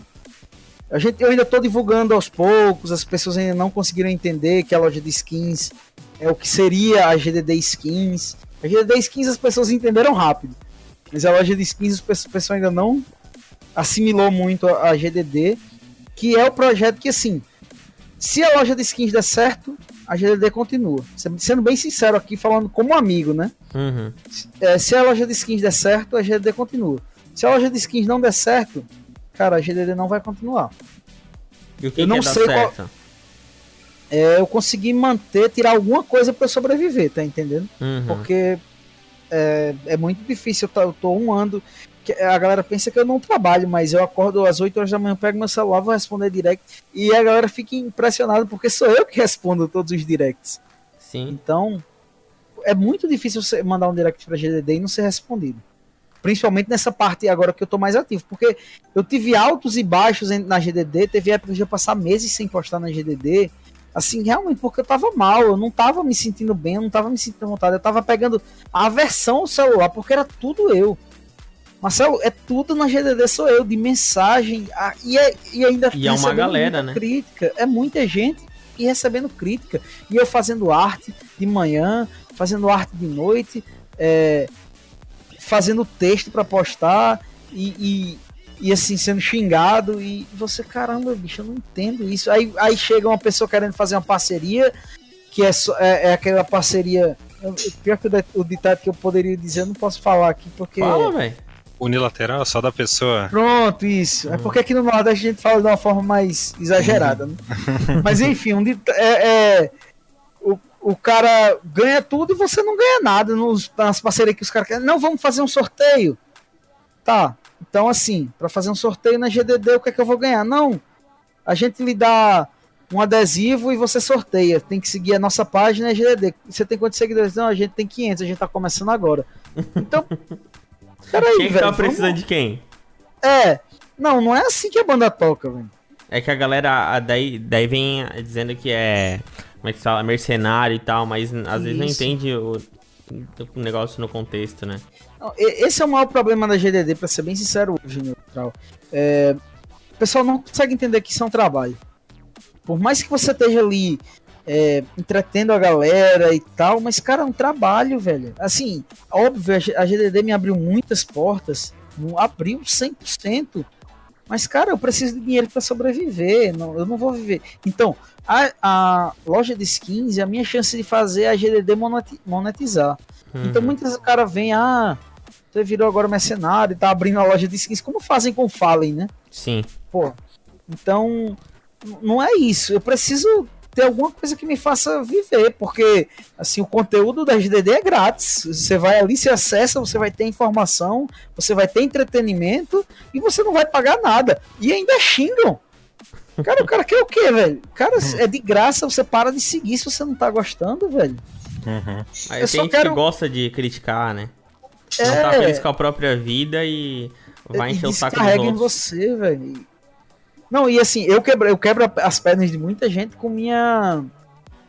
Com minha resposta. Cara, assim, por que você acha isso? Tipo, o cara vem, ah, sua página é um lixo. E eu digo, não. Mas assim, o que que te faz levar a essa conclusão? Por que você chegou a essa conclusão? É, o seu feedback é importante pra gente melhorar a página. Aí o cara, caramba, eu não achava que você ia me responder. Uhum. Eles acham que você vai mandar o famoso faz melhor então. É. Então, cara, eu me lembro de um. Esse feedback já faz muito tempo, tá? Eu, eu realmente não me lembro quem foi. Mas o cara era lutador de MMA. Louco pra apanhar. É, não, aí ele falou assim: É, a página é um lixo e não sei o quê. Aí eu respondi assim, dessa forma como eu respondo a todo mundo, mesmo o cara me xingando. Eu respondo, não, é, o feedback de vocês é importante. é, se você não tá gostando, não quer que eu possa melhorar e tal. O cara fez, caramba, bicho. Me desculpe, eu acho que eu tenho muito trauma. O cara começou a desabafar comigo, tá ligado? E tipo, era de fato isso que você tá falando. A pessoa acabava descarregando o ódio dela que ela tava sentindo da vida naquela página que teoricamente não ia responder a ele. Ele tá só ligado? precisava de atenção. É, e o cara, pô, começou a conversar comigo. E, e, assim, esse- essa conversa que a galera tinha comigo me ajudou muito na época do navio. Como eu falei, na, na época do navio eu era muito solitário. Então, eu acabava que eu interagia muito com o pessoal no, no WhatsApp, no Instagram, e conversava com as pessoas. Inclusive, eu comecei, conheci a Clé, minha namorada, assim, é, conversando pelo WhatsApp e, e Instagram da GDD, da página, nos grupos do, do WhatsApp. Então, assim, eh, a galera me ajudou muito nesse. ne- A galera que é mais antiga sabe quanto eu interagia nos grupos. Sim. É óbvio que depois foi crescendo e até hoje eu ainda tento quando eu tô mais tempo no celular. Mas, cara, a gente tem mais de 40 grupos no WhatsApp. Nossa. Eu não consigo responder todos. Tem E- 40 grupos só, E só da quais que tu mais resolve, eh, que tu mais responde? Cara, depende da época. Ah. O, da, o Alpha é um dos que sempre foi. Eu sempre dei muito. Sempre tentei dar mais atenção pro Alpha. Mas o Alpha, o grupo de Natal, o grupo da Sportal. É, e tinha épocas que eu conversava muito com o pessoal do grupo da Fallen Store, né? Porque quando eu, eu era do, da Fala em História, eu também criei grupos para Fala em História que eles estão funcionam até hoje como um, um atendimento ao cliente e tal. E na época eu conversava muito com o pessoal lá. E, e já fez essa a noção de quantas pessoas estão nesses mais de 40 grupos aí? Cara, eu não tenho nem ideia. Porque como era que funciona, funcionava os grupos da GDD? A gente abria, ó, estamos abrindo um grupo do WhatsApp. E lotava no mesmo dia. Então. É, porque, cara, na moral, é, é, um, é uma galera imensa que tu tem na mão aí. E esses números, ó, sinceramente, pra. Imagino que para lojas de periféricos e essa, esse tipo de coisa, é um público ativo direto para eles e que tá na mão, velho. Uhum. É muita é. gente. É, então, justamente por isso, eu tô fazendo essa reformulação e, e dando uma nova cara pra GDD, pra gente tentar correr atrás de patrocínio, porque realmente, assim, do jeito que tava, é, digamos que não tava legal nem pra gente oferecer o produto, entendeu? Uhum. Tava uma coisa meio. Não tava feliz com o negócio solto. também. É. E hoje, assim, hoje eu consigo. Eu tenho uma galera que eu confio, sabe? Pra distribuir. Ah, não. Vamos. A gente tem uma postagem para hoje. O que, é que a gente tem? Pô, tu faz a arte, tu faz o texto, tu posta. Cara, não, não passa nem por mim. Uhum. Então, o feed praticamente não passa nem por mim muitas vezes, hoje em dia. Que vai pro feed da GDD. Mas eu tenho a liberdade, óbvio, de, por exemplo, os posts de highlight, eu mesmo posto, e eu faço aquele textinho. Já o, o Stories, tô totalmente eu. O Stories ali sou eu, é minha cara, é meu jeito de falar, meu jeito de escrever, meu jeito de comunicar com a, com a comunidade. Sim. Que esse é, Assim, eu, eu vejo que a GDD tem alguns diferenciais. Um é a forma de se comunicar com a comunidade. E o dois é como os jogadores abraçaram a GDD, sabe? Todo mundo você conhece, pegar, né? é, Se você pegar, assim, a GDD para outras páginas de Instagram, ah, não, as outras páginas de Instagram têm memes mais engraçados. Eu vou falar, não, tranquilo. Vai ter páginas que informam melhor do que a GDD. Eu vou dizer, tudo bem mas você não vai encontrar nenhuma página que tem interação que a gente tem com os jogadores. Cara, eu mandei uma mensagem ontem pro Get Right, ele me respondeu. Tá ligado? Então, Sim. tipo, eu tenho um contato com jogadores, desde jogadores internacionais e jogadores brasileiros. Eles então, sabem quem são, né? Exato. É, é, um, é o grande diferencial da GDD. O Get Right segue a GDD. Não sei se vocês sabem disso, mas o Get Right segue a GDD. Então, se você pega aqui no cenário, o Fallen segue a GDD, o Taco segue a GDD, o, o FNX segue a GDD. O FNX eu tenho é o WhatsApp do FNX, o FNX veio aqui em casa, pô. O FNX veio fazer um evento aqui em Natal, nesse meio termo ele veio aqui em casa. Pô, e, tá, e tá aguentasse a malevolência do menino? É, pô, como é que ele boa. é pessoalmente? Todo Cara, ele é muito, ele é muito brincalhão, velho. Ele é muito brincalhão. Ele, ele é zero marrento. A galera tem uma imagem que ele é marrento, ele é 100% brincalhão. Agora sim, em evento, questão como eu fiquei com ele junto com ele na Blast. Cara, é uma loucura andar com um FNX. Não tem como, né? Não tem como. A gente só ficava rindo, eu, o Baza, o Leandro e o PP que tava junto com ele, a gente só fazia rir, velho, porque cara, ele parava tipo, pra falar com alguém, fazia uma fila, tá ligado? Então. é. É, é, complicado. O cara é uma lenda, pô. O cara é uma lenda. Então. É. Ah, ele tem três Majors, né? É. Quem é que tem? Outra... Só ele.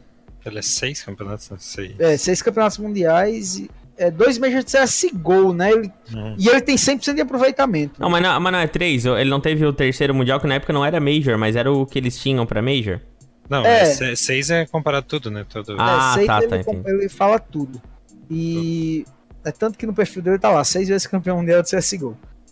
E. É, não é pra qualquer e, um, né? É, não, e ele, ele é o único jogador que tem 100% de aproveitamento no Major, né? Todos os Majors que ele participou, ele ganhou. Ele nunca participou de um Major e não ganhou. Então, é. Daí você. O menino não é mole, não, Gil. Não é, não é nada mole. É. Então, então é, é assim, essa é a grande diferença que eu falo da GDD para os outros. Cara, eu se eu mandar uma mensagem para, sei lá, esse reconhecimento dos jogadores é o grande diferencial da GDD, que diferencia a gente conseguir ligar o público ao jogador. Cara, a quantidade de fan art que eu recebo, que eu divulgo, que me entrego ao jogador, sabe? Por exemplo, o fã clube do Taco, ele surgiu de, por exemplo, antes a Jana não tinha nada. Eu pedi para o Taco mandar um áudio para ela de Boston. Oi, um, um alô pra não sei o que lá, pra Jana que gosta muito de mim, que eu sei que você gosta muito de mim, não sei o que, alguma coisa do tipo. Cara, hoje é, ela até hoje é, o, é a líder do fã clube do Taco, tá ligado? então, esse tipo de, de é, ligação que eu faço da comunidade com os jogadores, eu acredito que seja o grande diferencial da GDD. É, com certeza. Com certeza, é isso. isso. aí faz, faz a diferença total aí no, no cenário, porque é, é realmente isso aí, cara. Quando a, gente vê que a GDD postou é algo de credibilidade, é algo que a gente pode levar adiante e é por isso que tem todo esse sucesso até hoje, Gil. É.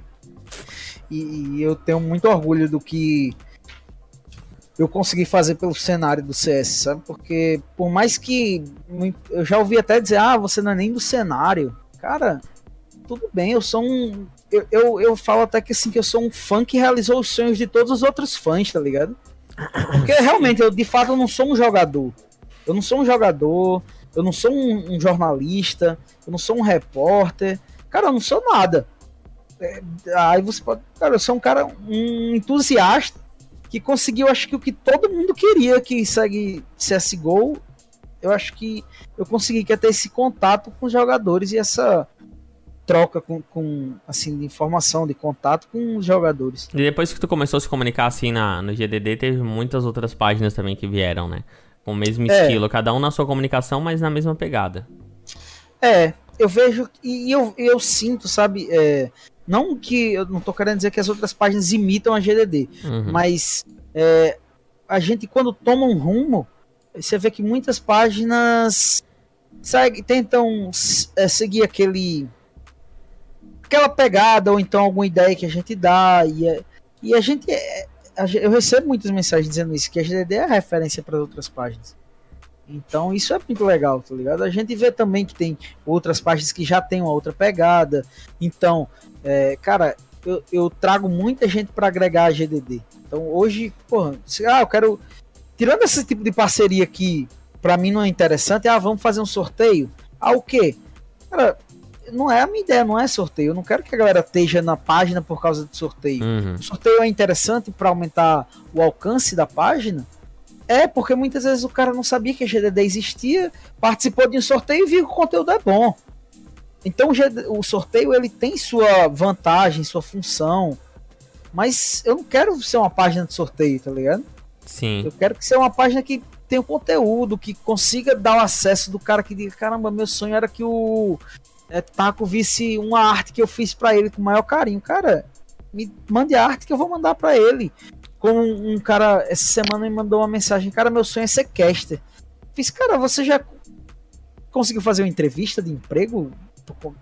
Você já pensou em trabalhar na ESL? Cara, eu entrei em contato com o cara da ESL, tá ligado? Pra ver se a gente conseguir fazer uma entrevista de emprego pro cara. Sim. Então, esse, é esse tipo de coisa que eu, que eu faço.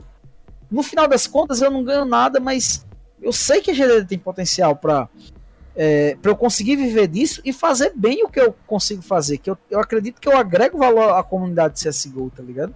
Não Uma sei de qual ponte. forma, eu não sei de qual forma eu vou me encaixar nessa comunidade, é, digamos financeiramente. Eu espero que com a loja de skins eu consiga é, me encaixar também na parte financeira, mas eu quero manter na comunidade. Porque infelizmente, assim, eu chegar daqui para julho, agosto, e eu ainda tiver, pô, eu tenho 30 anos na cara, morando aqui na casa da minha mãe, e tiver sem ganhar mais um real, cara, eu vou dizer, não. É, eu, assim, vou, eu vou dizer, conquistei muita coisa com a GDD, mas não tá dando mais. Foi uma parte mas da eu, história, mas não vai é, ser isso aí, vai dar certo sim. Eu espero que não vai ser, não vai precisar chegar a esse ponto, mas inclusive eu tava falando hoje com o irmão do Fallen, ele, ele gostou muito do meu projeto e tal, e acha que a gente tem tudo para dar certo. Eu tô, tô, bem animado de novo. É, assim, dá pra ver na, nas postagens da GDD que a GDD voltou. Sim, não desanima não que, pô, é, é uma grande história que foi criada e é uma grande história que vai ser levada por muito e muito tempo ainda pra frente. É, é. E, e, mas isso aí é, é, a vida, velho. A vida é feita de altos e baixos. É, a gente às vezes tá aqui, é, um, é um- uma grande montanha russa, né? Uma vez eu vi uma postagem, é, essa é a vida, e daí tinha uma fotinho lá, uma grande montanha russa, e é assim mesmo. E eu vi uma postagem hoje do Gil, né? Que até foi entrevistado aqui no meu xará. A Foi. gente conversou bastante sobre isso no. Pô, a gente ficou lá na Blast, na, na Blast do lado de fora. Aí o cara fazia, Gil, vamos tirar uma foto? E eu ficava, ou eu ou ele. Tipo, a gente não sabia com quem que o cara queria tirar uma foto, sabe? E Os foi dois engraçado Gil, isso, porque às vezes era comigo e às vezes era com ele, entendeu? É, foi engraçado essa situação. E o Gil ele postou esses dias no Twitter: não, não importa onde você chegue, mas lembre por que você começou. E, cara, às vezes eu, eu hoje fiquei pensando muito nessa frase e dizer, cara, eu comecei porque eu gosto disso, tá ligado?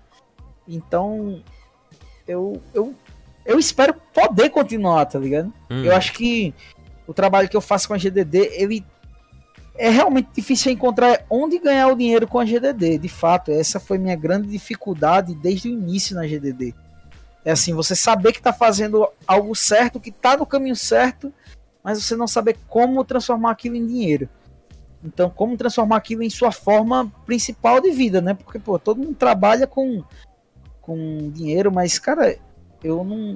E eu sou tão assim que no começo eu não via nem como um trabalho, que era tão divertido pra mim aquilo, que, assim, só tem uma curiosidade. Eu, eu- o que eu fiz com a, a loja da GA, é, eu nunca ganhei nada em dinheiro.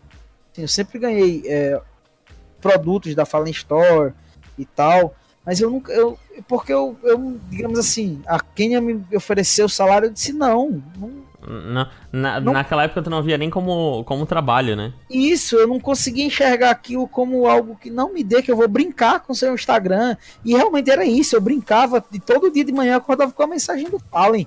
Cara, que os stories tinham sido engraçados, que não sei o que, não sei o que lá. Então, Esse já era o pagamento, né? É, é, então aquilo ali pra mim era muita coisa. E eu, assim, eu acredito que eu conquistei muita coisa. Eu acredito que é, ter o, o reconhecimento, jogar com pessoas. Cara, eu jogo muito com jogadores de futebol. Você diz assim, cara, hoje eu tenho contato com vários jogadores de futebol que eu dizer, de, caramba, como os caras são acessíveis, tá ligado? É. E assim, de fato, é só você precisa entrar, saber chegar. É uma coisa que você ouve tanto em, em música, em poesia, em, em qualquer coisa, você diz, cara, você sabe chegar em qualquer canto. E do jeito que eu trato um seguidor da página que vem com rage, eu trato o, o, o grande jogador. Eu não, não, não é porque o cara é um grande jogador, eu trato ele com o mesmo, o mesmo carinho que fosse um seguidor, que fosse qualquer pessoa, eu trato todas as pessoas iguais. Eu acho que isso é um grande diferencial. E a, a Marília, mãe do Taco, né, ela sempre dizia isso, que Gil, você transmite uma energia boa, a gente sabe que você é uma pessoa verdadeira. E, e ela dizia que era isso que fazia a GDD estar onde tá. E talvez seja isso, eu não sei a, a resposta. Porque não tem uma explicação lógica para a mãe dos caras que são altamente consagrados pegar um cara aleatório e dizer, não, venha pra cá. A mãe do Fallen dizer, não, venha, um- pegar um fã e dizer, não, venha aqui pra casa, durma aqui em casa. Venha conhecer a loja. Venha, tá entendendo? Sim, É, é surreal. é, é. Então não tem uma lógica por trás de dizer, não. Se você quiser seguir a receita de sucesso da GDD, ó, você faz um sorteio, você usa esse programa. Não, não, não tem. Não- eu acho que assim, não tem nenhum um outro caso semelhante de página para dizer, ah, não, realmente essa página é, tem contato. Cara, eu vejo assim, até às vezes pessoas que têm mais seguidores, que ganham mais dinheiro, que têm mais influência no cenário, não tem o acesso que eu tenho aos jogadores, tá ligado? Sim. Isso aí das coisas que não tem preço. E, a- e as experiências que eu vivi também, se você pensar como fã, cara, eu fui pra Copa do Mundo e entrei em campo junto com o time, pô. Porque eu entrei no, eu entrei no Major de Boston junto com o time da SK. A gente saiu da van, a gente tava na sala de espera lá. Daqui a pouco, não, os caras estavam caminhando e o pessoal guiando a gente. E daqui a pouco, não, venha por aqui, por esse caminho, por esse caminho. Daqui a pouco vem uma luz, a gente entra no, no- no ginásio e a galera começa a gritar, enlouquecida, e os fãs é, a, a bater na mão dos caras e a gente passando atrás. E eu, meio que, assim, sem reação, né? Porque esse tipo de experiência não tem dinheiro que pague, não tem nada que, que compre isso. Então eu acredito que na minha jornada da GT, assim, eu só tenho a agradecer, velho. Só tenho a, dizer assim, valeu a pena as pessoas que eu conheci. A família dos jogadores são, são pessoas maravilhosas. Sério, ah, eu, eu sou realmente amigo dos caras. Então eu não, não tô ali. Ah, é, como eu tava na Blast, eu tava de costas, eu, o, Mauro tava vindo. O Mauro é o pai de Coldzera. Uhum. Cara, ele me deu um abraço, tipo, sabe de quando você realmente encontra uma pessoa que você tava com saudade, uma pessoa querida? Sente Pô, então carinho, é né? esse, exatamente, é uma coisa que transcende a questão de ah, é, 50 mil seguidores, a, a 7 mil, 8 mil, 10 mil, 15 mil visualizações que a gente tem por história, tá ligado? Então isso é, é muito além disso, é, um, é se tornou uma coisa muito mais pessoal do que trabalho e página e tudo. É, mas é que, para encerrar aqui, Jô, é uma frase, ó. É, quem é de verdade sabe quem é de mentira. É verdade. É, por isso, velho. Não adianta querer fazer charminho, querer fazer caidinha, porque sempre cai a máscara. E essa frase aí é mais pura verdade. Quem é de verdade sabe quem é de mentira. E é por isso que você é tratado tão bem por todo mundo que te conhece, porque sabe que você é de verdade e não faz charminho, senhor Gil. Valeu, meu caro. Valeu, mano. Obrigado. Imagina, a gente que agradece aí a, a conversa que a gente teve no dia de hoje. Conversou um monte com a gente, falou um monte de coisa bacana. E queria ver se você quer mandar um beijo aí pra, pra alguém, pra Claire, sei lá. é, eu queria agradecer a Claire, que, óbvio, né, minha namorada, que também me apoia muito no, na GDD. E todo mundo que tá me apoiando, assim, além da, da Claire, a Letícia, é, que hoje é muito conhecida por ser a namorada do Gaulês, né? Mas está com a GDD desde muito tempo, está comigo ajudando nos grupos, a Anne, é, a vocês, né, que também estão no grupo aí há muito tempo, Baraca, a galera da, das antigas. Então, o Adam, o Hudson, todo mundo lá da galera da, do, tá sempre apoiando a GDD, veste realmente a camisa. É, e também Agradecer a todo mundo que está entrando agora, que está ajudando bastante. O, o Pedro, é, o Arthur, o, o, Michel da Logos Foi o, o Júnior, que está cuidando dos textos, que melhorou bastante os textos da GDD. Cara, a, a GDD tá. Eu acho que assim, tá. Eu, eu, eu sendo bem sincero, a GDD eu acho que hoje está na melhor fase que ela já teve. E assim, a gente não, não atinge mais os números que a gente já atingiu, de fato. Sendo bem sincero. A gente tinha uma média de bater até 25, 22 mil é, visualizações por história. Hoje a gente bate aí 10, 12. Mas então, será o próprio momento do CS também, né? É, tem um momento do CS, tem um Instagram que também. Cara, a gente tem. O Instagram ele, ele é bem temperamental, você tem que mexer nele com carinho, porque cada coisa que você faz ali fora da curva, ele entende que é uma propaganda e limita o acesso da galera. Então, é complicado. Instagram não é, não é uma ferramenta muito simples, não. Ele então, é bem limitador, então, para quem mexe. É, ele é, ele é bem limitador para criador de conteúdo. E assim, eu acho que realmente a GDD hoje tá na melhor fase que ela já teve. Por mais que a gente não esteja, digamos assim, tão engraçado quanto na época que eu tava mais inspirado, digamos assim, que, cara, eu fazia umas brincadeiras que o pessoal ria pra caramba e gostava, interagia. É, mas com certeza tá numa época que tá bem madura, sabe? O projeto, apesar das transformações que é, são normais, é, a GDD tá com um projeto bem mais maduro do que há, há uns seis meses atrás, vamos dizer assim. Melhor estruturado. É, e dividido é, em trabalho, as tarefas. Hoje a gente tá dividindo bem as tarefas, então tá uma coisa que tá andando, entendeu?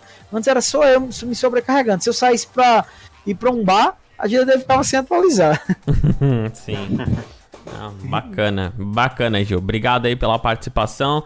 Ricardo, aí, se quiser também mandar o seu alô. Não, só queria agradecer. É uma honra, né? Porque eu tô desde, desde o começo da GDD. É legal saber da história, saber do, por trás um pouco dos bastidores que a gente não sabe. E o Gil falou um monte, não faltou informação. Se for a galera da GDD vai adorar. Se já não, o que já não sabia, vai saber hoje. É, espero que gostem. Vamos, vou gostar, com certeza. Valeu. Valeu. Valeu, Gil. Valeu, RCK, meu compadre de bancada aí. E semana que vem a gente tem mais um, um, um podcast aí pra você. Toda semana o Clutchcast vai batendo no seu dispositivo móvel, no seu computador, enfim, no seu agregador, pra gente agregar mais conteúdo sobre Counter-Strike pra você. Valeu, até semana que vem. Tchau! E tchau! Tchau. Pessoal, vamos sair daqui.